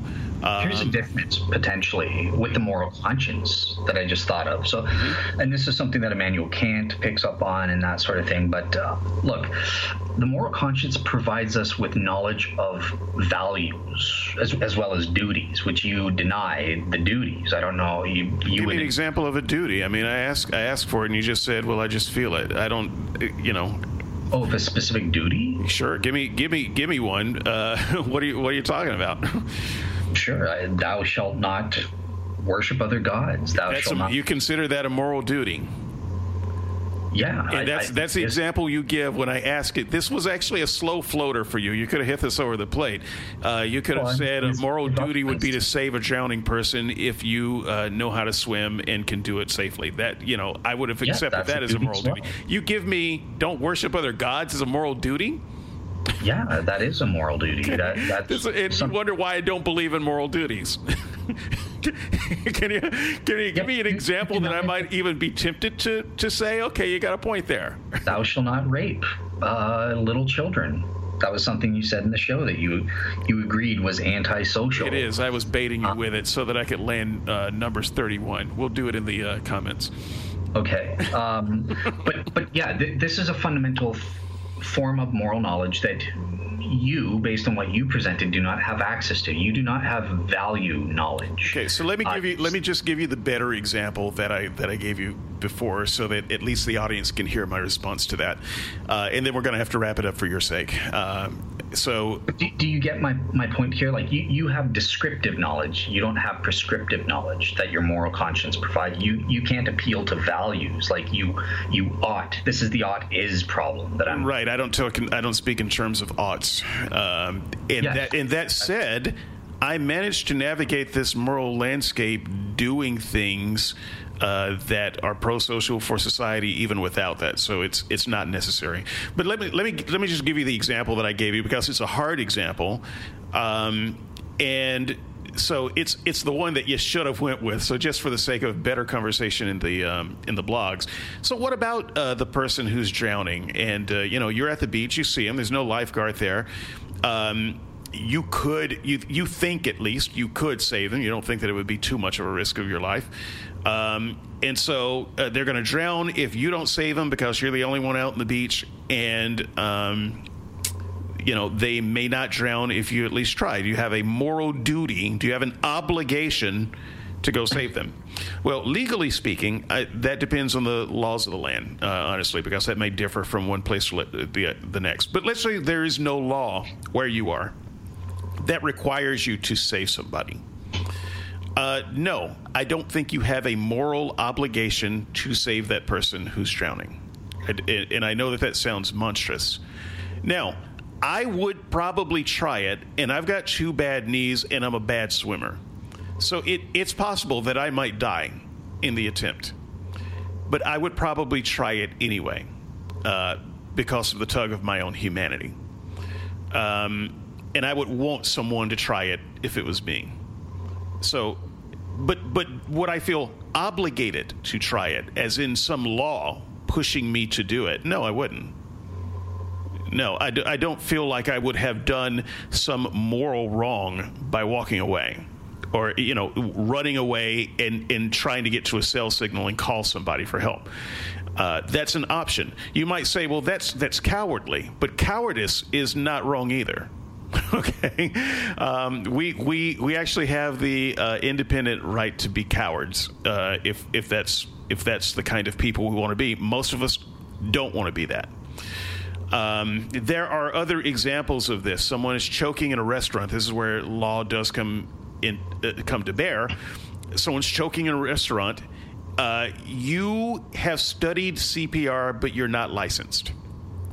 In some places, if you attempt CPR and you fail, you're liable. In some places, if you're licensed and you don't attempt CPR, then you're liable. Once again, setting the laws aside, what is the right thing to do? I don't know. I think that all things being equal, it's better to try to help somebody, even if you're not licensed, but you kind of know what you should do and nobody else is doing anything. You could act and kill that person faster, or you could act and save their lives. But right now, everybody's standing around, milling around. No one knows what to do, and you need to make a decision about yourself. Now, they've clearly made a decision about themselves to not act, and you have to make that decision about yourself. I would not say that anyone acted immorally, whatever this decision is. I would not say that that is a moral obligation. But would I do it? Yeah, I probably would do it. Me being who I am. So, that's a little bit on moral and social obligation. I don't believe in it, and yet as a human being, I would probably engage in it even more so than your average Christian. So, I just don't think we need the concept of moral obligation to behave humanly. Okay. So I guess as my closing speech then, so that was your closing, right? Sure. Okay. So yeah. Meet us in the comments. We'll try to clean up some of this there. So as my closing, so David makes a distinction. There's sins of omission versus sins of commission. Fair enough. We can debate whether there are such things as sins of omission or something. But that's my closing speech. David, his whole basis is this pro-social calculation. Is an action deemed pro-social? Descriptively, we can describe this through science as a description. This action leads to quote-unquote pro-social category. This equals anti-social category, so don't do it or do it, based on whether it's pro or anti-social.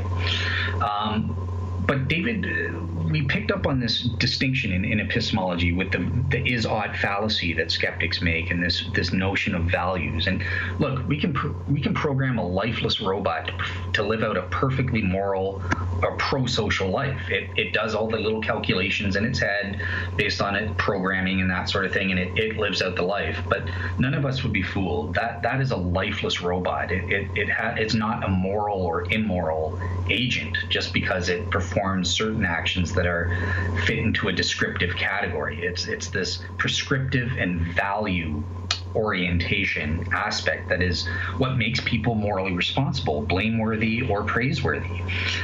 And this is how you live a true moral life. This is the experience of most people. The skeptic wants to just dismiss these as emotions. No, they're not. They're grounded in reality.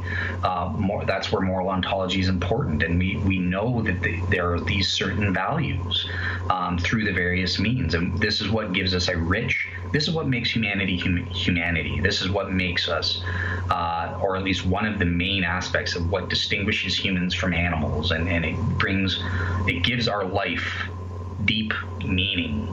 We're not just mindless, lifeless robots that are programmed to go, okay, well, I've calculated that not raping a 13-year-old girl is antisocial, therefore I won't do it. Getting married and having kids is pro-social, therefore I will do it. No, our moral experience is more than that. And I think the vast majority of people, even the skeptics, whether they'll admit it or not, know that this is the case. Thank you. Okay. So, great. Like I said, meet us in the comments, and we'll try to unravel and disentangle some of this. I expect a good week. It was a good week last week. Good week. Excellent job, everybody. You're just saying that because I wasn't able to comment that much. I'm just going to say you weren't there a lot, and yet this was our biggest week in comments and some of the best comments we've ever had. I'm not trying to make a connection with you not being there. I'm just putting it out there. Well, they'll be happy. Them's just facts. This is exam week for me, so I'll be delinquent in being on there. So if it's another good week, I'll take that as an indication that I'm not wanted. And yeah, maybe I won't comment again or something, or very rarely or something. Fantastic. No, we miss you. It's gonna be a great week of comments. That's all I'm saying. We miss you when you're not there, Dale. But a special thanks to Teddy for catching the spear for the wrong side of the argument this week. Thank you for hanging in there. It's going to be a rough week for you this week too. So, but yeah, she hung in there and filled in. We hardly noticed you were gone, Dale.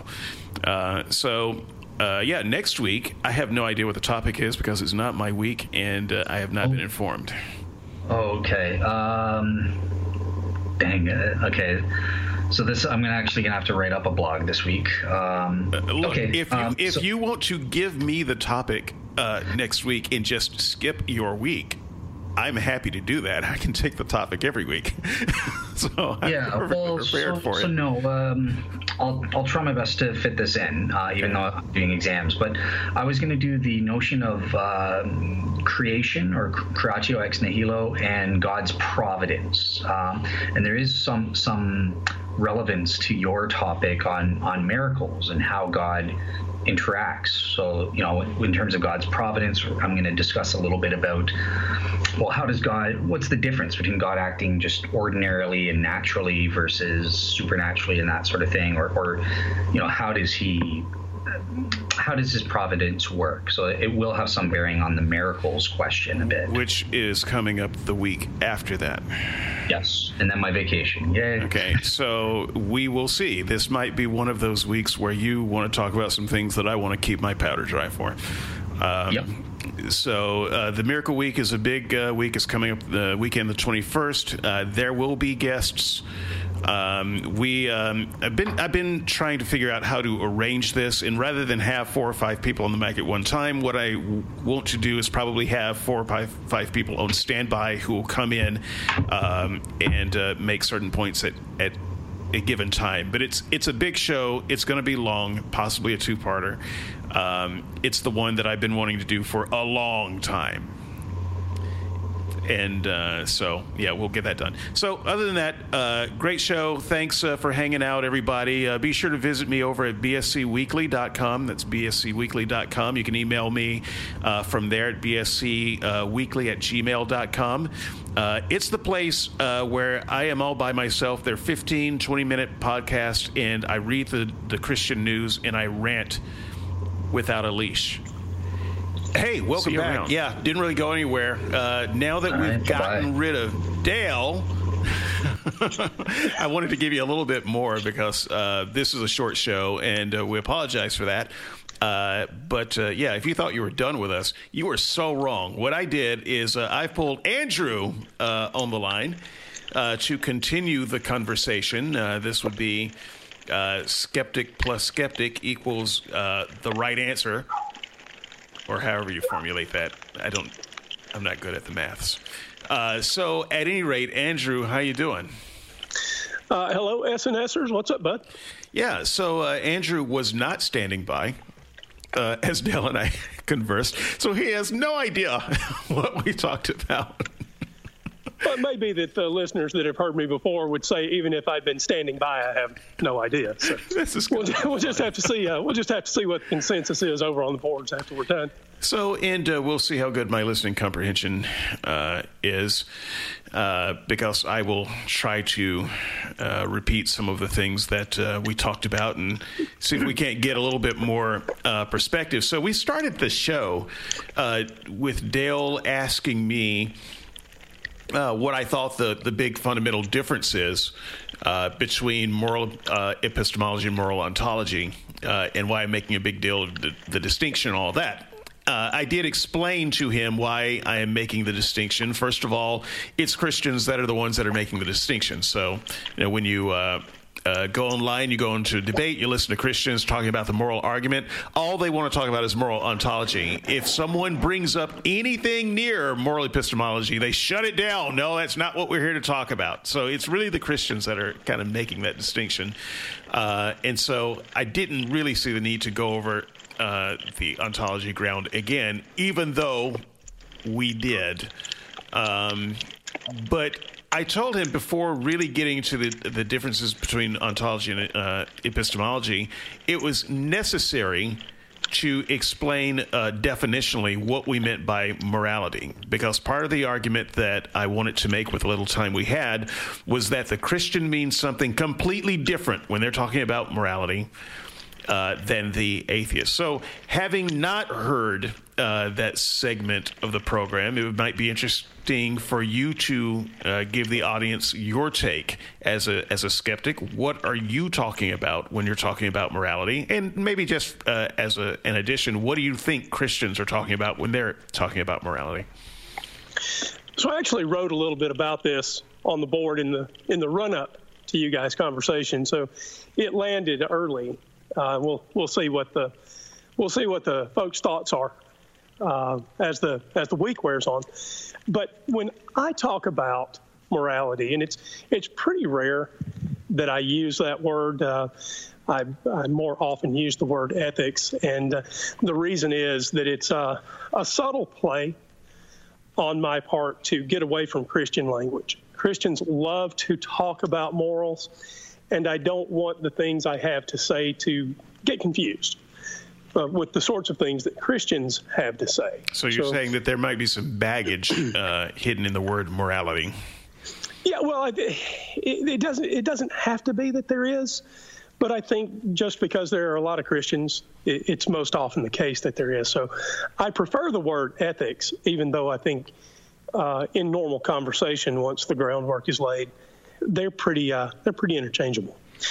So my thought when I talk about ethics is always about what is best for the individual or humanity, full stop.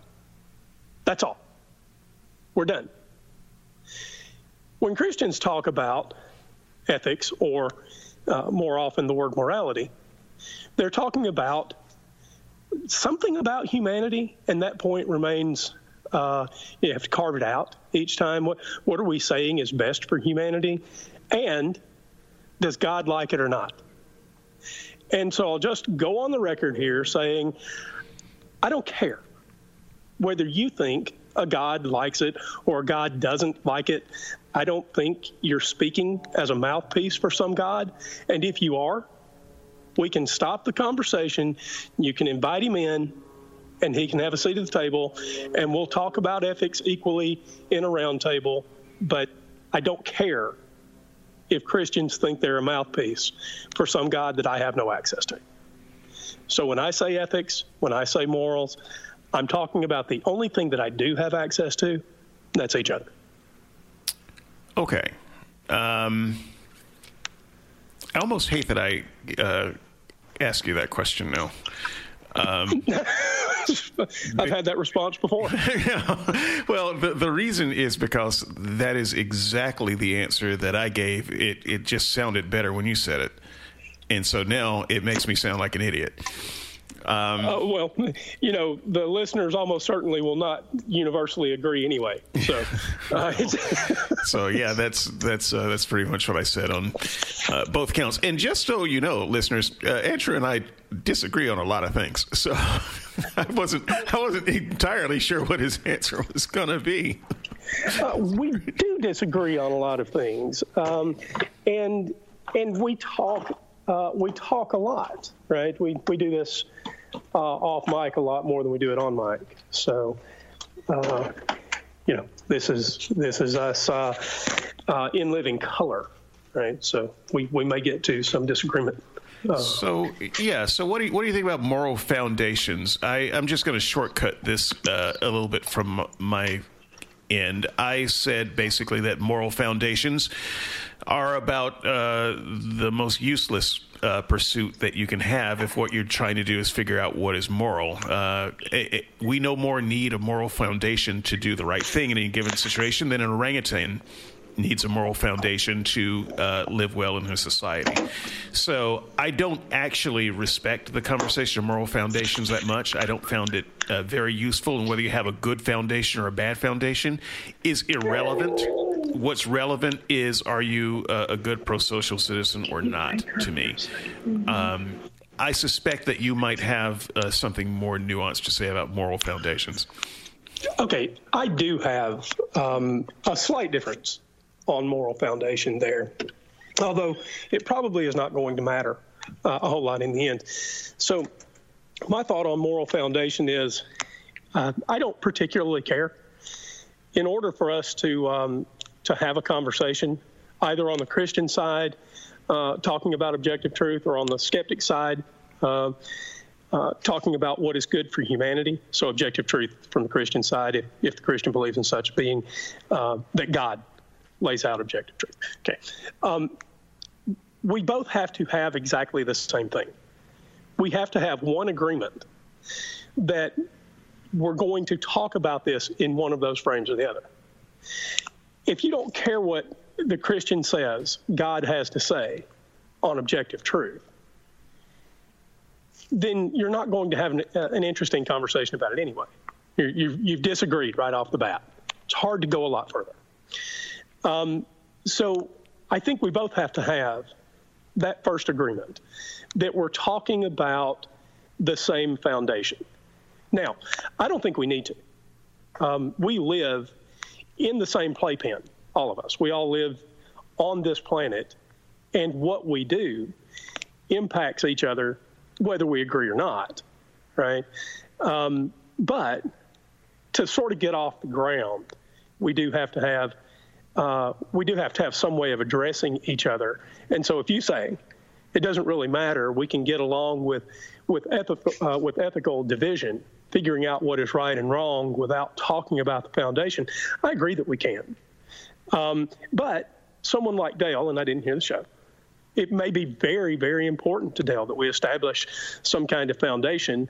And so, if that's what's needed for the conversation and you want to talk to that person, then it's probably important. Okay, so I wonder, though, if a moral foundation is anything more than philosophical mental masturbation, to be honest. I don't. The reason I say that is not just to be crude, although being crude is a bonus. I say that because I don't think that it helps answer any questions that you need answering. And so the one question that you need to answer at any given time is, what is the right thing to do in this given situation? What Sure. is the right and what is the wrong? And so, and how do you come by it? Right. Probably, and how do you, the other implicit question. Right, which is another way of saying moral epistemology. And so if you say, well, the foundation of our morality is God, and just as a counterexample, I say, well, no, the foundation of our morality is social evolution. Neither one of those starting points gets you any closer to answering the question of what should I do in this given situation. So I gave two examples here. One of the examples that I gave is, you're in a shopping mall and a gunman pulls out a gun. You're with your family. You're with your, we're two guys, or our wife and our kids. Right. And so the gunman starts firing, and he starts firing in a completely opposite direction of you and your wife and your kids. Should you try to be a hero and go stop the gunman and maybe take a chance on getting shot and leaving your family orphaned? Or maybe you don't get there in time and he turns his attention to that side of the room and he kills your wife and kids because she wanted to be a hero? Or would the best thing to do be to exercise the better part of valor and get your family out of there to safety? Well, I didn't pose that question because I knew the answer, or that I had an answer, because I don't. I honestly don't. I pose the question to say, no matter what your moral starting point is, neither one helps you determine what the right thing to do is. And that's why I think the question of foundations is irrelevant to when it comes to how we go about figuring out what it is we actually need to do and what is the right best thing in any situation. Thoughts? Okay, so I do have a question. And so we're just on mic doing what we do when we're off mic. So I'll just play it that way for the listeners. So it seems to me that we can at least try to peel the onion a little more and ask about this man and woman and theoretical children at the mall. So one of the things that might speak to what their right play is, if there is a right play, I'm not necessarily sure that there is, but we can ask about their training. So, for instance, is this man or woman special forces trained? So are they likely to be able to intervene in some substantial way that cuts down on the harm that the shooter is doing? Or is the person a weekend warrior? You know, maybe a good athlete, but a little pudgy around the middle and not particularly well trained. And so would that person be more likely to just be throwing their lives away? Why don't you just call my name, okay? Why you got to do that? Why you got to be like that? Everybody knows what you're talking about. Look, my days of weekend warrior are long gone. So if you're still there, I'm actually envious. I'm on a roll later, man. So we can ask, I think, pretty practical questions about what the likelihood of a positive response is, given some more information about this person who might be able to intervene. Fine. Are they likely to just add to the body warrior, not special forces, maybe ex-military. So has some training. However, it's not guaranteed that he would be able to intervene. So it would be a dangerous situation regardless, and he's certainly not working in that capacity. He's certainly not on duty. Yeah. Okay. So the question then, peel the onion a little more. Does this person feel particularly compelled by some past oath to do good? Right. Well, he's been in the military. Right. So and he's sworn his life to uphold certain values, yada, yada, yada. I don't know what they swear to in the military, to be honest with you. I have no idea. Look, I can't weigh in on that either because I'm not prior military. I imagine they're swearing to some things that I'm not swearing to, though. So I swear to so much, I know, or about so much. It's probably not the same thing. So. I think it all begins to feel very situational, at least in this context, right? Right. But even with those things, I still don't know what the right thing to do is, because you got your kid, you got your wife, and it's the better part of valor to try to save someone else's family or to save your own. Right. So I don't know either, and the only thing that I think I'm sort of arguing toward here is that the individual has to make his or her best guess about the right act because the consequences are totally unknown. And the same thing is true regardless of what their moral foundation is. This is my point. You have to go through the exact same process, even if you say, well, God is the foundation of morality. Great. So what are you going to do in that situation? You don't know. So maybe it's not exactly the same regardless of foundation. So let's say the Christian has a moral foundation built from Scripture like this. God, family, others, self. Well, now you've got some foundation for deciding what you should do. So the shooter comes in. What you're doing for God doesn't particularly matter because God's not in danger. Then the next thing is your family. So now you've got a specific appeal in your moral foundation to protect your family. And even if you were special forces trained, you know, you're this person that's sworn to the military. Maybe you're even active duty and you just happen to be home from deployment somewhere in the Middle East, right? But your moral, the layers of your moral foundation say that when you're with your family comes first. And so even though you're the best guy in the world, potentially, to go after this active shooter, you're not going to because your moral foundation that you derived from Christianity, you know, just led you the other way. But it's possible to lay your moral foundation in some other way, right? Even as a Christian, you can say God, others, family, self. Or God, self, because if I don't take care of myself, I can't fulfill any particular commission. God, self, family, others, God, self, others. You know, you can lay this thing however you want, and that might be, somehow important in how you solve the problem. Yeah, but you see, I would disagree with that. I don't think it is, because all you're describing there is a type of hermeneutic of then, you know, breaking it down, your thought process. How do I interpret what it means that my morality comes from God? So I use the word hermeneutic there somewhat incorrectly. Yeah, that's fine. So my point there is a secularist can have the same hermeneutic, if you will. Now, they would remove the God, but the God kind of gets canceled out in the situation anyway.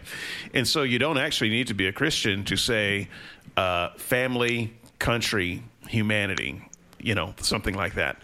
And, you know, we can have the same conversation. Well, how do we break that down in our list of priorities? I'm just saying the same conversation that you're having there as the Christian, the secularist is having too. Neither one of them has an advantage in this situation in knowing what to do. Well, okay, so I want to go on record with something else here that I think is important. Regardless of whether the foundation is important, this sort of calculus that we're dealing with here just in describing the situation and what the individual should do and how they derive what response they should follow, that's not how real life works when you're at the mall and an active shooter pops up. Nope. So I just want to say, if you're listening and you're saying, wow, this really is all about mental masturbation, yeah. Yeah, that's right. I was going to try to get through the podcast without using that word again. No, you just did it to yourself, man. As masturbation goes. This is not coming back, is it? It's just going to stay over in the weeds. Okay, sorry. Okay, that was a golf shot. Yeah, all right. So, I think it's possible for some individual variation here. The thing that I don't see, and the thing that I think you're saying you don't see, is that either of these types of responses, one from a skeptic or one from a seeker, neither one of these is particularly illuminating in terms of how to solve the larger problem for humanity overall. Is there an objective truth here that we should all obey? And the answer to that, at least in this example, seems to be no. Right. So I'm gonna skip over this the conversation we had about objectivity, because I don't think that we're going to have anything more interesting to say there. I don't think we're going to end up disagreeing there. And so let's see if I can find something. I tried, dude. More disagreeable. I gave my best. So, let's see. I wonder if we can manage one of these discussions where we get royally pissed at the other and someone hangs up on each other. If that happens, I am posting that. I'm not editing that shit out. If that happens, it's David's fault. Look, okay. This happens sometimes, guys, because Andrew's a freaking idiot. And he's offensive. It smells well. I'll just let them decide for themselves based on this conversation. You just do your best behavior to make me look bad, but I know what you're doing. It doesn't take my best behavior to do that. I know where your buttons are. Boy, that could be taken badly. Okay, I was going to say, that's way too far. Boy, how about those Bears? So, I mean, they beat Dallas. Dallas is having a rough season. Where was I? You were looking for that trail out of the weeds. God, no. enough conversation about happy trails. God, no happy endings in this podcast. I had something else to say on moral ontology, but let me just get past this stuff.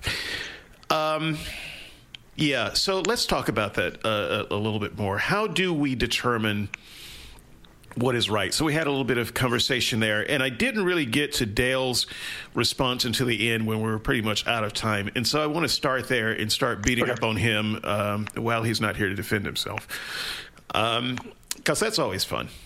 Here's the thing, people. Don't fight an armed and ready person. That's just stupid. Wait till they turn their back and put their gun down and then hit them. That's right. That's why you take your guns to the mall. I mean, no. I'm sorry. Seems like we were over there a minute ago. No. All right. No. Okay. So we talked about how and I accused the Christian of always trying to avoid answering the question of how what is right and wrong in any given situation. What is your methodology for figuring it out? So Dale he started off with the milquetoast answer of conscience. And I cut him off a little bit there. We were running out of time. But the fact is, we didn't really have any disagreement over the idea of conscience. Now, Dale might root his conscience in something more magical than I do. But I still think that we have conscience as in that which is socially evolved over millions of years. To get a sense of what is right and wrong in a given social situation. And so I would also observe that conscience is one way that we determine what is right and what is not. But since that's something that both the Christian and the atheist share in common, it's not really worth talking about over much. When Dale got into before I go there, do you have anything to say about conscience? Okay. Oh, man, so you just... And that mic away, and so I do think it's worth taking a second to talk about what conscience might be. So, in the run-up to you guys' conversation, I posted over on the SNS board something having to do with what it means for us to have conscience. And so, for the record, you and I do agree that conscience is something that's evolved over millions of years. We sometimes we call it our social instinct, right? Yep. But I think it's worth pointing out that we actually know more about what conscience is than just using that word and letting it go. So there are specific centers of the human brain. Apologies for the stunner. Specific centers of the human brain responsible for our model of ourselves. There are centers of the brain responsible for empathy. There are centers of the brain responsible for speech. And we know through very close experimentation what changes might happen to a person given some sort of insult, like injury, or poor development due to some environmental conditions or alcohol consumption, etc. And so, as far as I can tell, I think it's reasonable to say that empirically, our model of self and our model of empathy, etc., is a biological model. And I don't need to appeal to the supernatural to get any further. Now, I might make some supernatural appeal, but I can live perfectly fine without the supernatural appeal, and I can actually learn more about my model of self and what it means to be empathetic and how that happens without the supernatural model. I can learn more about human interaction by the sorts of experiments we do in psychology than I can by reading the New Testament. And for me, and it may not be true for the listeners, but for me, that's huge. So I would just tack on one observation here. I think a lot of the Christian appeal to magic when it comes to things like conscience is what I would call moral intuition or social evolution. I use those words sometimes interchangeably, but I think part of what informs the Christian that there's something magical going on is the Christian's young earth roots. So whether you like it or not, Christianity has young earth roots. And so I think that's evident in the way we talk about a lot of things. And so if you take on the young earth presumption just for a moment, it's perfectly understandable why the Christian would balk at the idea that we have an evolved moral conscience, because there hasn't been enough time. If you're talking about 6,000 years, there's simply not enough time to evolve the kind of moral conscience that we're talking about. So that's right. And it's interesting how that 6,000-year model has splashed over into the theistic evolutionist who agrees that the Earth may be 4.3 billion years old or whatever the current best estimate is. It's a long time, right? But the theistic evolutionist is a little bit stuck with the with the idea that humans are special, that somewhere back in time, God put his fingerprint on the DNA of humans and made them special and different. And so somehow, even if you're a theistic evolutionist, you get to this place where humans are special and evolution is excluded from making us whatever they think God made us. Right. So they're not young earth creationists. They're young human creationists. Right. So they understand that the earth is 4.5 billion years ago. They understand the universe is 13.75 billion years old. And they even understand that modern humans are probably about 200,000 years old, thereabouts. Some will understand that. But they would say that that would be the absolute beginning. And maybe some would say that real humans were even much later than that, maybe only about 10,000 years old. So there's this idea that there's a different kind of evolution. So they believe in evolution, but they don't believe in the full story of the evolution. And so they still have baked into their idea the idea that humans are young, that we are somehow too young to have evolved certain things. And that comes directly from their story and their model of biblical literacy. Right. Literalness. I'm rubbing off on you. Apologies. Literal. Anyway. So, and even if we're not, whatever that special thing God did, that potion that He gave us, or that fruit that we ate, or that twisting of cells that God accomplished, it is somehow walled off from evolution in the future. Right, it's this special thing that biology otherwise doesn't touch, and that's the thing that I think there's no evidence for. Right, if we're biological creatures, and if evolution is true, and we are biological creatures, and evolution's not actually a debate that's still raging, except for Christians who want to make some kind of special plea for God. God didn't do this special thing that biology has no effect on. But if you're a Christian and you think that your moral compass comes from God, you have to make some kind of special plea for the thing that you have being a thing that biology doesn't touch. So in other words, evolution can never change it. Well, right. So God wrote His laws on our heart, because evolution didn't have time to do it. There's no way to explain it.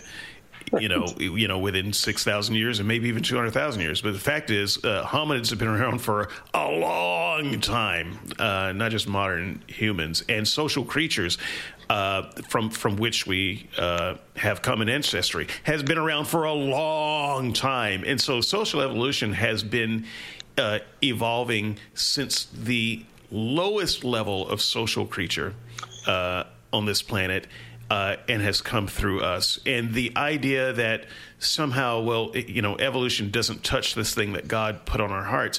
Well, but Christians still understand that something must be wrong with humans, because look, we don't seem to act right. And so to explain that, they invent sin. Sin is the answer to what went wrong. This is, by the way, a part of my blog post that we didn't talk about at all, is, the idea that there's something wrong and, what that could be. The Christian has to invent this bit of magic, because if God wrote the right thing on our heart and we have the wrong thing on our heart all the time, you've got to come up with some kind of explanation for how that happened. Well, and so one of the obvious common objections from the skeptic is, but it's not just humans that are moral. So it appears that while God was misguidedly writing the long moral story on the human heart rather than in our minds, it's funny wording in the Bible having to do with matters of the heart, right? Heart diseases and their cures or whatever.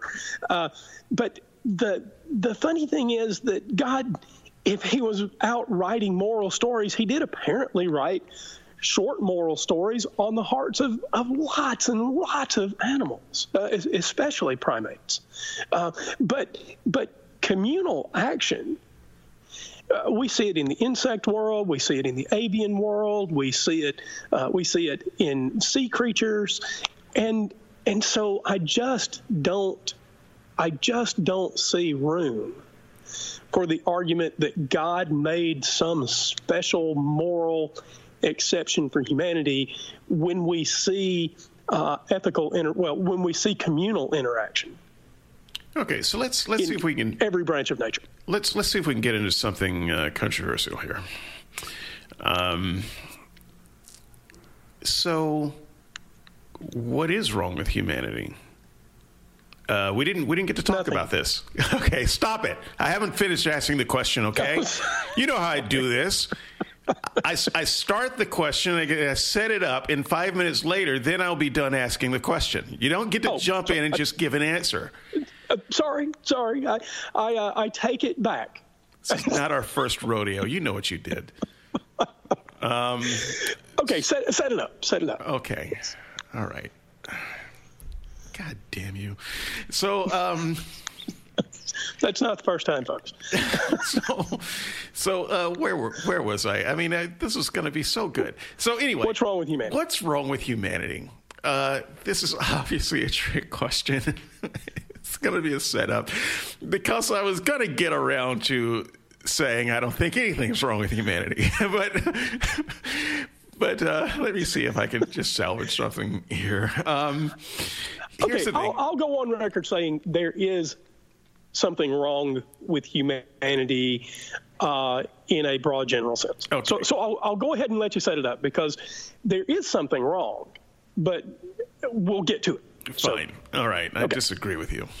Idiot. So anyway, where was I? So here's the thing.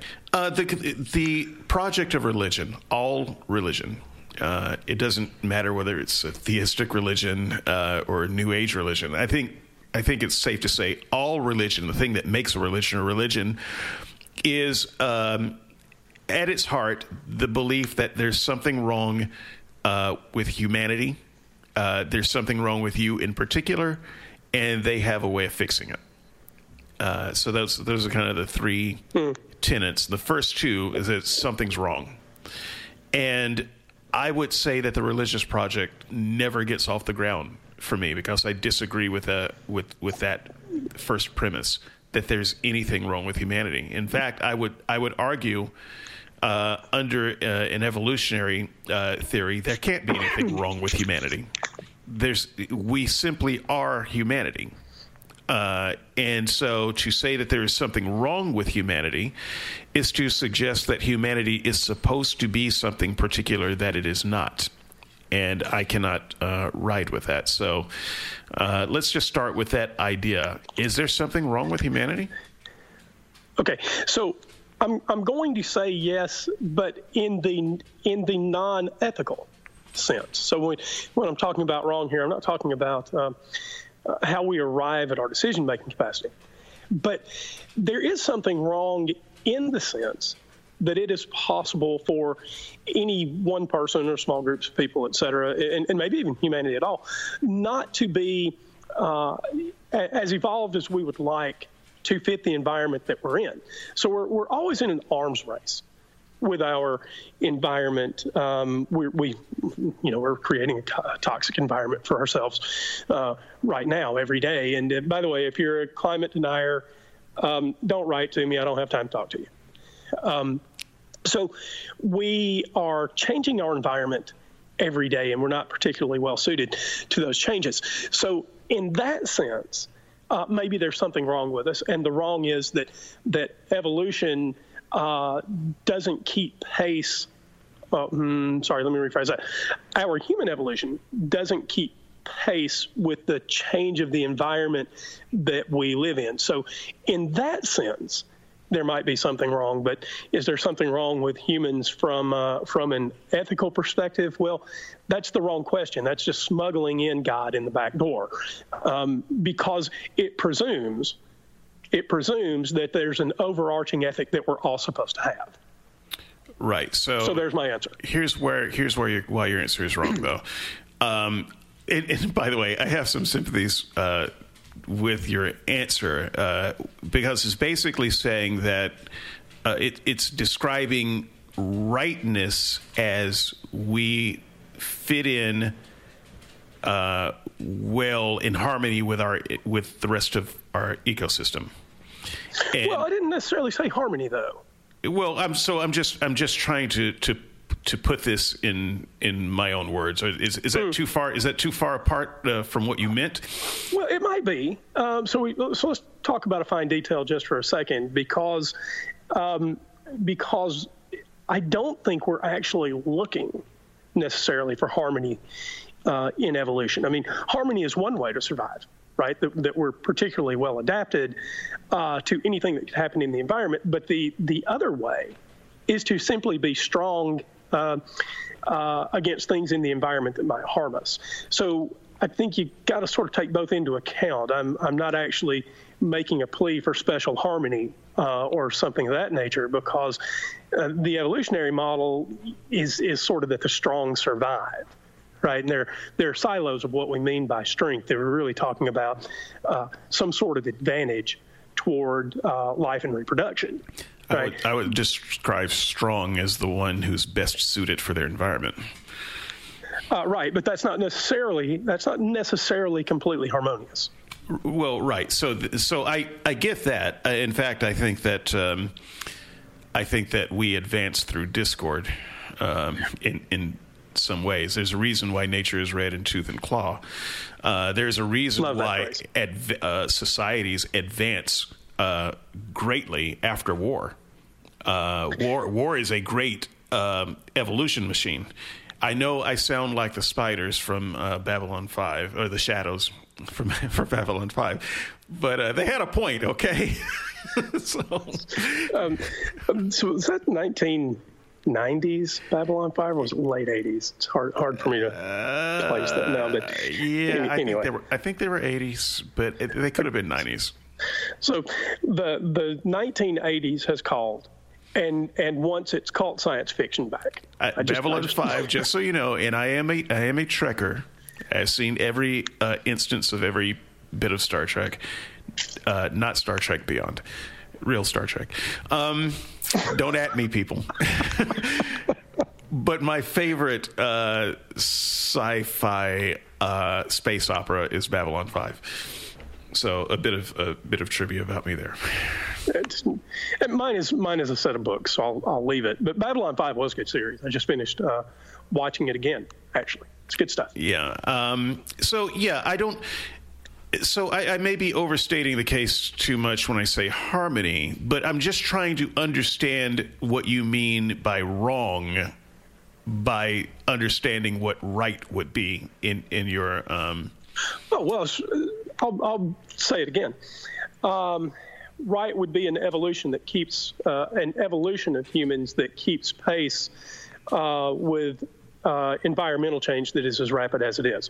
So... evolution is slower than our environmental change, and we know that because we see species go extinct against even moderately slow environmental change. And so wrong in this case is just that the evolution that we have, evolution through pressure, takes place much more slowly than does environmental change, and that can be ice ages or warming trends or toxins in the environment or due to volcanoes going off in the near area. But evolution is slower than any of that, and so in that way, we're not as well suited to our environment as we could be. And in the broadest possible sense, you can see that as wrong. Okay, so that's all I meant by harmony when I use that term there. So, yeah, I would still disagree, though, that that's wrong. So I agree that it is not desirable from as one of those species that might get wiped out in the next 1,000 years. But wrong with a capital W. Okay, I didn't argue for that. I specifically walled that off. Okay, so that's the thing that I am trying to distinguish, because the Christian would say that there is something wrong with a capital W with us, and the thing that is wrong is that we are not exhibiting our right characteristics based on our original design.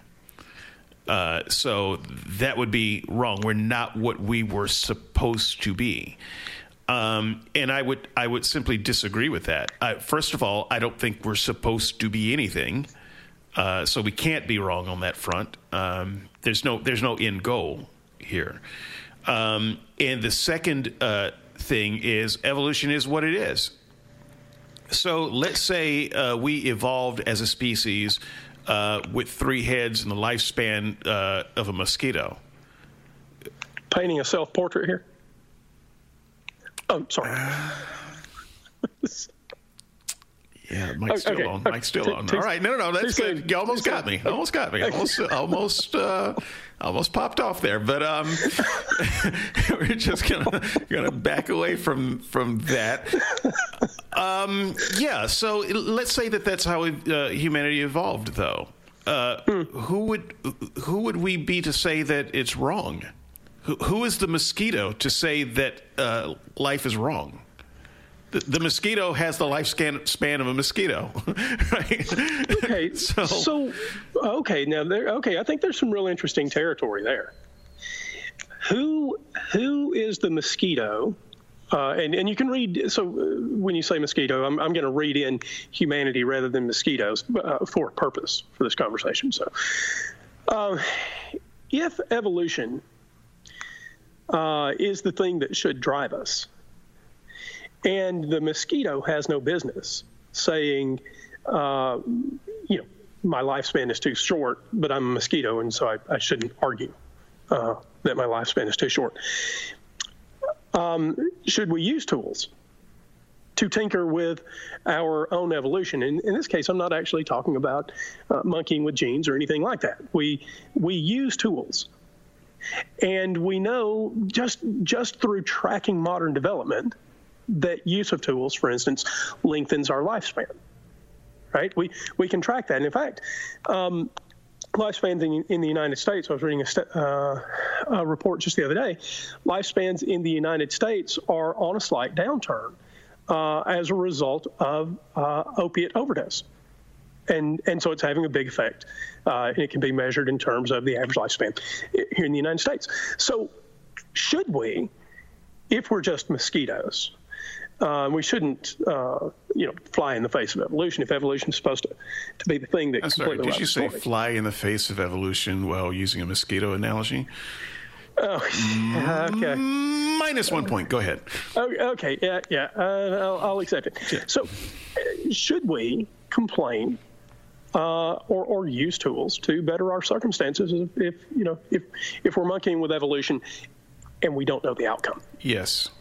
Because there is no ought. There is no there. And so if you are unhappy with your lot and you have the ability to change it to something that you would be happier with, there's no rule that says you shouldn't change it. This is the thing. There's no goal. There's no end goal for humanity.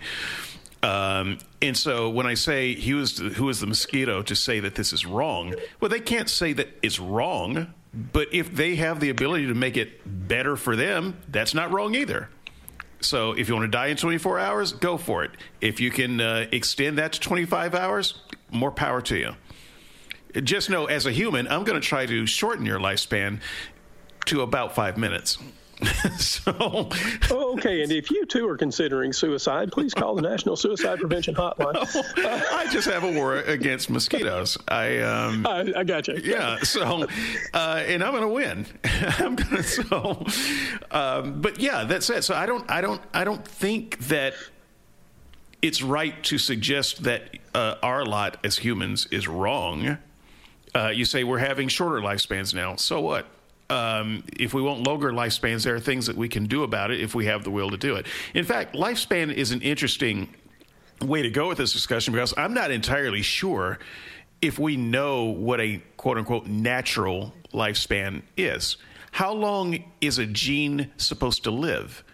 My understanding is that they live for a really long time. It's things that are environmental and behavioral that cut our lifespan short. But what if we lived in telomere? Something about telomere unwinding in cells too that gives cells a natural death. We're doing work on that front with telomeres and telomerase and trying to understand what cell death is. Okay, so I'm just going to go ahead and acknowledge I don't know what I'm talking about here. I recall one expert. Who said that cancer is a natural death, and that given enough time, we would all die of cancer. That's just how it would go. But I think that has to do as much with our environment as much as our cells. And I'm just wondering if we were somehow to get this quote unquote perfect harmony with our environment. And we also match that with the perfect behavior and nutrition and so forth. How long could we theoretically live? So I don't know that we're there yet, and I don't know that we know that for sure. And so when we talk about lifespans, I don't even know what you're talking about. The lifespan of my ancestor who lived about 35 to 40 years has nothing to do with the human lifespan. That just has to do with the lifespan that they had at that time. And the lifespan that I might have, say 80 or 90 years, still has nothing to do with the human lifespan. I don't think that we have detected what is possible with it. And if we're high enough on the evolutionary chart, we can start doing some things to artificially find out. Well, so I think we are. And this, okay, so... I'm a technology guy, as everybody knows, and I simply can't take the other side of this argument and be true to what I think is a rational response to evolutionary pressure in the sense that we can use tools. And we have every right, I don't mean right capital R, because I don't know what those are. Really. But we have every right to use the environment around us to our best advantage because it's certainly using all the tools it has, not necessarily to our disadvantage, but using all the tools that it has to continue. I think it is, though. I would actually, to the extent that we're personifying the environment, I think it is using tools to our disadvantage. I think the universe wants us dead. I don't think there's any part of this universe that wants us to live. Right. I think so this every is breath where we get, we fight for.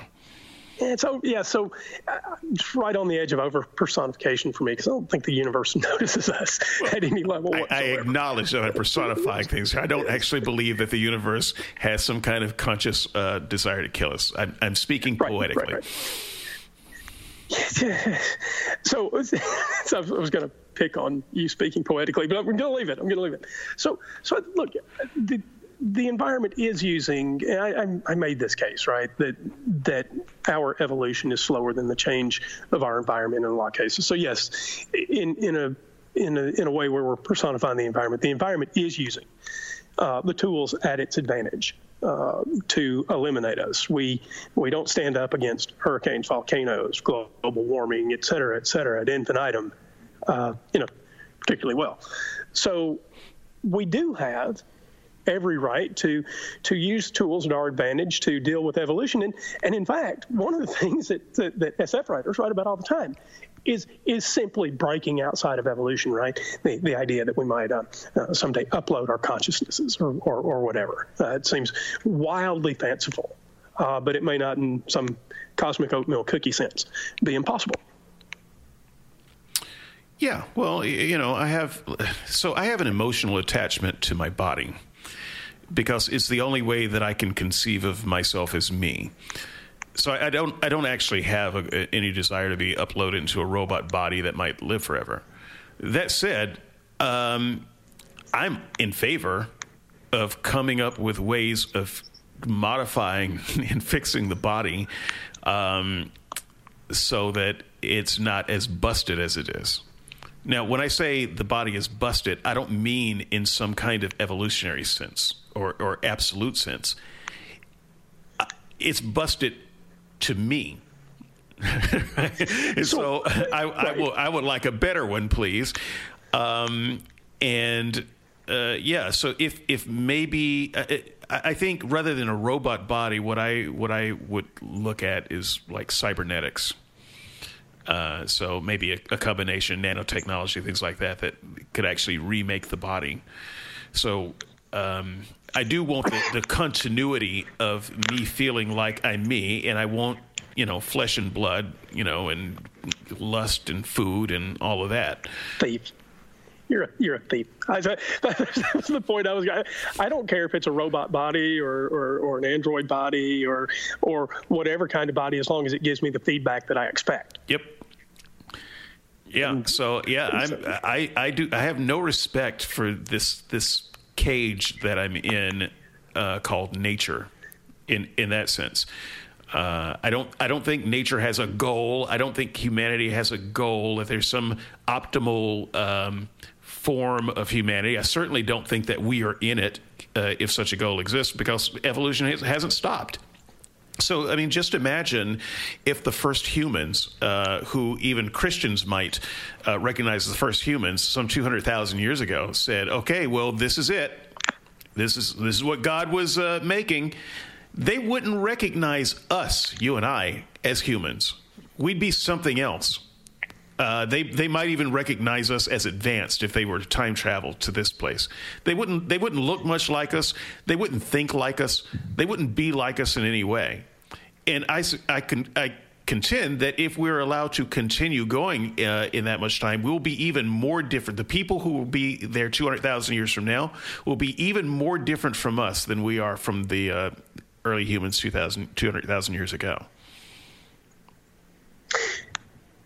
Yeah, I think that it's right to say that our ability to use tools, our ability to understand, our capacity to learn and make changes is probably our strongest advantage. And if we don't tip the world over into ecological cataclysm, we will be much more different from ourselves now in 200,000 years than our distant ancestors 200,000 years ago are. I think that's absolutely right. So let me just talk sci-fi for just a second before getting back on topic. I would go even further than that. I'm baiting controversy here. So I would go further than that. I would say that 200,000 years from now, those people that look back to us as common ancestry won't be what we would consider human. So I don't even think they would be human anymore. So to that degree, humanity might be near the end of its road, but you know, we might be near the next big evolutionary leap in the species. So just as an example, we can use tools and we can use language. So let's just take those two things as setting us apart from early hominids. We're a different species. I think the next one might be people who can, you know, use their minds in certain way to manipulate nature that we cannot. I don't, you know, maybe some form of telekinesis, maybe some form of mind-to-mind transfer. You know, some mental breakthrough, and maybe we, you know, have some type of merging with silicon. I know I'm creating the Borg here, but maybe we evolve ourselves. We tinker with ourselves so much that we can actually easily take computer input and maybe even produce some of it in ways that would, you know, make us almost a different species. I see that as the next iteration, and we wouldn't call that human. Years ago, this would have been back in the late 1990s, a researcher. I think it was down at Florida State, but this will be easy to pull up on the web. Researcher down in one of the Florida schools took some cells from the brain of a rodent, if I remember correctly. I think it was a rat, and was able to connect them through a biogel and some other sophistication to a CPU, to a computer chip. To a central processing unit, and actually had the cells of this brain from a rodent flying a flight simulator, and that's a real thing, and so we've been on this path to brain computer interfaces for a long time, and in fact right now over on physicsworld.com. There's an article about a brain-computer interface and how it is changing what we think about irreparable damage from stroke victims. So they've got this brain-computer interface, and they're using it with stroke victims, and they're having some success using this BCI and reversing the effects of strokes on the human brain. It's remarkable. It's remarkable stuff. And, you know, I can only think that in the future we will get better and better at that specific kind of thing and at related technologies. And who knows where it all goes. Right. And, you know, so an evolutionary step would be, so we make these interfaces so that the technology will not be rejected by the body. And so right now, you know, we're still in the stages of, yeah, we could probably do it, but the body would reject it and, you know, die.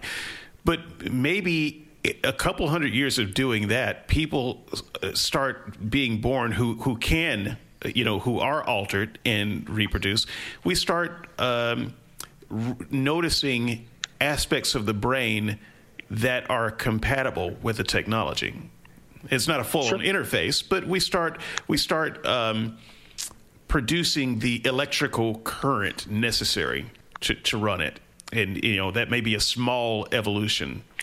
And then, you know, the current, we start noticing that brains have, you know, particularly shaped nodules that particular wires go in.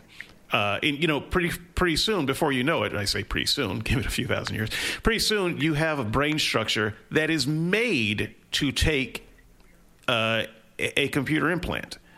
Right now, our brains aren't made to take a computer implant, but I can imagine pushing down that evolutionary road to get there fairly quickly. So I can too, and I can see another way where that might happen. So most of the listeners that keep up with their sort of common science reading, know about Cas9 and CRISPR and, you know, gene editing and splicing and all that sort of thing. And I don't think that it's impossible, or at least I don't know of any barrier that would suggest that at some point we'll do better than just the ability to decode and move genes around. We may actually make genes, and there's real research on creating artificial genes right now. And so in some sense, in some cosmic oatmeal cookie sense, it may not be impossible that we actually write our own firmware right into the DNA of our cells that makes brain-computer interfaces more likely. Or not more likely, but actually gives us the evolutionary advantage that we want so that we pass down to our descendants genes that work well with brain-computer interfaces. We just write our own firmware right into our DNA. Yeah. Yeah, and I'm, you know, in case this sounds a lot like eugenics to people, I'm not a fan of killing people to create prettier people, but I am a fan of if you're able to do gene editing that doesn't destroy. I mean, I would love to be able to edit the gene. We can recognize the gene for Down syndrome, and we can fix it. You know, and the option isn't, well, do you have this child with Down syndrome or not? The option is, oh, I see here you have, you know, you're pregnant, and it looks like there's the disposition for Down syndrome here. We can edit those genes because we know exactly how to do that without destroying anything else. So would you like to take this pill or have the injection? That's the only choice that I want us to have there. Well, I don't, you know, this is, okay. So I'll go ahead and see if I can stoke a little controversy myself. You don't think I just stoked some controversy there? Well, I'm going to add to it. You know, there's a nice little fire lit here, and I'm a firebug. So here we go. I actually don't think I have a problem with modifying children so that they're more symmetrical. As we one of the things that we know about beauty is that, as humans at least, we appreciate things that are symmetrical. I don't have a problem editing children so that they don't get picked on the playground because they're ugly. I don't have a problem with that. And frankly, I don't care if anybody else does. Are you going to provide people with an email address that they can send their hate mail to? Yes. So that my inbox doesn't get filled? Yes. Okay. Yes, reasonpress at gmail.com. All right. Happy to have the conversation. Attention, Andrew. Yeah, or is that just tension, Andrew? Yeah. Look, I realize that there can be problems here, but I guess I'll go full Uplift Saga. It's called science fiction, folks. It's a 7-book series. Look it up; it's pretty good stuff. I'll go full Uplift Saga on this thing and say evolution is not a particularly good determiner about what is good for any given species. Agreed. And evolution is not the boss of me. So I do think that we can operate broadly with conscious good intention. And I am willing to operate full-on with conscious good intention. I know that right now the conscious good intention is to go slow. I don't have a problem with that. But I don't have a problem with speeding up either. Not either. Look, there are. I mean, we talk about cosmetics here, but you know, I don't know if you remember the movie The Elephant Man. I thought you were going to say Gattaca. Okay, The Elephant Man. No. Sure. No, Gattaca? Where'd that come from? Anyway, when this call science fiction thing today, I can't get out of it. Okay. So Elephant Man. It was. Sure. It was a horrible movie. I saw it as a kid. and I hated myself because the whole time I thought, yeah, I get it. You know, it's kind of Beauty and the Beast story, except true. But you are too hideous for me to look at, and I can't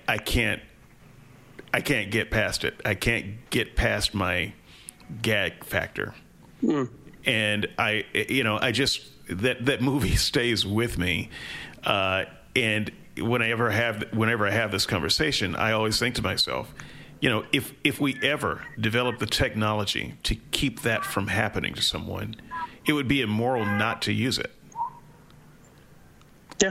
And if you call that, you know, eugenics, okay, I could probably sign on in some limited way, but honestly, we've got that's awful. And I've known a hunchback or two in my lifetime. I have never met a hunchback who was happy. I don't know. You may have had some different experiences. I've never met the happy hunchback. To be perfectly honest with you, that's a terrible way to be. It's awful. It's awful. There's nothing noble about it. And if you could edit that, if you could see that coming and edit it, you're a monster not to do it. And the idea that somehow, well, God made you this way and you're beautiful and you're shut up. So I did my best to stoke the flame of controversy, and, Smokey Bear showed up and, had his way with it, and now it's out. I feel like I should take some of that back, but I'm not. So I just don't. By the way, I'll go ahead and acknowledge the other side of this. I've changed gears. Sorry, folks, for the conversational whiplash. Let me just acknowledge that the other side of this is that we have the potential to do great harm. And in fact, there's already been an example. There were some twin children, girls, I believe. I'll try to give the listeners enough information so that they can look this up. Over in China, I'm not picking on China because I hate Chinese scientists, or this just happens to be where this happened. A gene researcher took a gene out of a pair of twins that was responsible for these two young people being able to contract AIDS. And that has had, or at least they're worried that it's going to have some significant impact. Now, this was done, during fetal development. It wasn't done after they were born or whatever. But this is a real story. This is written on the pages of our society right now. And he's been in big trouble for this thing. And there's question about human gene editing and the ethics that go along with it, yada, yada, yada. And yes, we have the capacity to make bad decisions. But here's the truth of the matter. We have the capacity to make bad decisions, even if we don't monkey with the human genome. Right. Evolution is here to stay. And yes, we've got the capacity to make bad decisions, but we've got the capacity to make bad decisions without gene editing. And if you think I'm wrong, look, we elected Donald Trump. I don't think that's... Okay, sorry. Political cheap shot. I know. It's true because, there's maybe something to be said about the genetics of the people who voted for him. That was so nicely played, Sam. I guess I'm saying we're humans. We're going to remain humans. We have the abilities that we have, and if we survive with them, I will be very glad that we survive with them. And if we don't, In a cosmic oatmeal cookie sense, I'll quit saying that eventually. I'll be unhappy, that I'll be dead. Right? Probably not. So I'll be unhappy, except that I'll be dead long before we finally wipe ourselves out if we hit some sort of, great filter. Right? So, go ahead. Let me just say on the whole, mad scientist, Chinese Mangala, doing things with genes. I get that. Right, but we are in a fight for survival. And what we are fighting in real terms is nature. We are at war with our environment. People talk about being at harmony with your environment. Everything about the environment wants to kill you or hurt you. It just does. Your environment doesn't like you very much. Your environment has sharp, jagged edges. It has steep drop-offs. It has thin air, thick air. It's too hot. It's too cold. It will drown you. It will give you cancer just for going out in it. The environment hates your freaking guts, and it will kill you every way it can. Comic book style ways. The environment is out to get you. And then there's the environment that happens in our DNA. Our DNA, we didn't have anything to do with it. We didn't make our DNA. We're stuck with it. We inherited our DNA. I was born blind. Fuck DNA. I don't give a goddamn what DNA is or what God's plan is or anything else about the environment or nature or anything. If I can fight it and beat it, I'm gonna do it. And if you're sitting around waiting for God to fix it, screw you. And so I hate to say it, but I can't condemn the desperate Chinese scientist who tried something and they didn't fully know what they were doing and they screwed somebody up. 500 years from now, we're going to get it right. And your ancestors are going to be glad that we know how to clip that problematic thing that otherwise your kids will be dealing with. We can clip it by editing DNA. So sorry, I take back half of that, and I'm not entirely sure which half. I'm going to let the audience figure it out. Yeah, I wouldn't take any of it back. I am a loud supporter of us doing research as rapidly as we can within the bounds of some ethical constraints. I'm not proposing war torture camps. Agreed, and I'm certainly not in favor of irresponsible human experimentation. This stuff takes a long time, okay? To do it responsibly and right, it takes a long time. I was simply saying I understand the impulse of people who don't want to wait that long. Sure. I am that guy who under the right circumstances would happily be the first attempted upload into the Matrix. Excuse me, it'd have to be the right circumstances. But I'm that guy. Again, if you hate me, reasonpress at gmail.com, you'll have to get in line. There are a lot of people that hate me. And by the way, if you say something stupid, I'm not going to respond. So if you don't get a response, that's why. You said something stupid. If you got an intelligent conversation to have. Don't believe it. He will respond. He's gonna respond. The stupider, the longer the response. I'm not a habitual responder. I don't have a problem. He cannot help himself, people. Somebody is wrong on the internet. He's coming after you. Is there a 12-step program for being, for idiots wrong on the internet? Internet's anonymous. Unplug. There is no step 2. I don't have a problem. Right now, we are taking this slow. We have every reason to take it slow. If tomorrow researchers say that it is time to speed up, I'm going to be loudly on board with it because they probably are right. They might be wrong, but they're probably right. Yeah, look, so, I'm on record as saying many times if the Borg invasion came, and they said, we're going to assimilate you. I would be there before they were done with assimilate. I would beat down everybody to get to be first in line. I don't think the Borg understand what they're offering. Nobody's resisting the Borg. What are you talking about? It is so not surprising that you said that.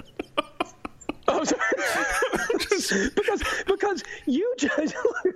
You'll assimilate me for free? For free? Really?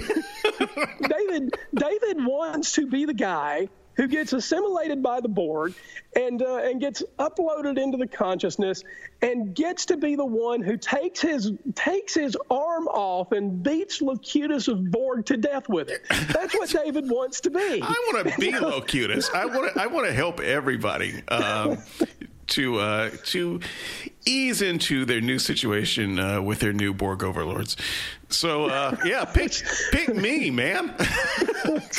By the way, that's end of Star Trek Next Generation Season 3 and the beginning of Season 4 to see Locutus of Borg for those people who don't know. Those two Star Trek episodes. People who don't know, screw you. I'm not even talking to you. Get off this podcast. I'm not. Especially worth watching. You are not worthy to be listening to a podcast if you need that reference. What's the matter with Resistance you? Resistance is futile. You will be eliminated. Not a similar. Turn this thing off and go watch some TV, for Pete's sake. So look, when we started this thing, I was on my way home, and I dropped off a little package, you know, and my girlfriend has had to deal with that entirely without me, and she didn't know it was coming. So I am going to take this time to start winding my part of this to a close, because she deserves better treatment than what I did. So there we go. Yeah. Okay. So just to put a bow on this particular accidental conversation, I just wanted to run it back to how we got there, which is to say, what's wrong with humans? I don't think anything is wrong with humans from a point of view that there's some kind of goal that we've missed, and so. But that's not to say that I'm happy with the state of humanity either, because I think we can do better. The thing is, we can do better. We don't need some special sky daddy to do it for us. We are a part of the evolutionary process, and anything that we do within evolution is as natural as arsenic. So we are a part of the nature. Nature has produced us. We have minds and desires and tools. And so it's not unnatural for us to pursue furthering evolution. Maybe this is how evolution is furthered, by creating intelligence that then, intentionally pushes things forward. I don't know. But I would not use terms like there's something wrong with humanity that needs to be fixed, that a God could fix. We are just what we are, and we have the ability to want more, and I don't think there's anything wrong with that. Okay, I'm gonna go all in. How many failed Christians do we have to have? How many children do we have to count? How many third world countries have to remain in poverty? How many wars over religion will it take for us to stop stepping and fetching for a phantom God and realize that the best game in town is right in front of us all? We call that game humanity. I think that's a good last word. Hey, folks, Andrew and I get together and do this all the time. We just don't hit record on the mic. At least he doesn't know that we hit record on the mic. So if you'd like to hear more of these after-show ramblings, let us know. Drop us a line. Leave a comment, Skeptics and Seekers at wordpress.com. .wordpress.com, or drop me an email, Skeptics and Seekers at gmail.com, or hit Andrew up with hate mail at reasonpress.com. At gmail.com. See you later, guys.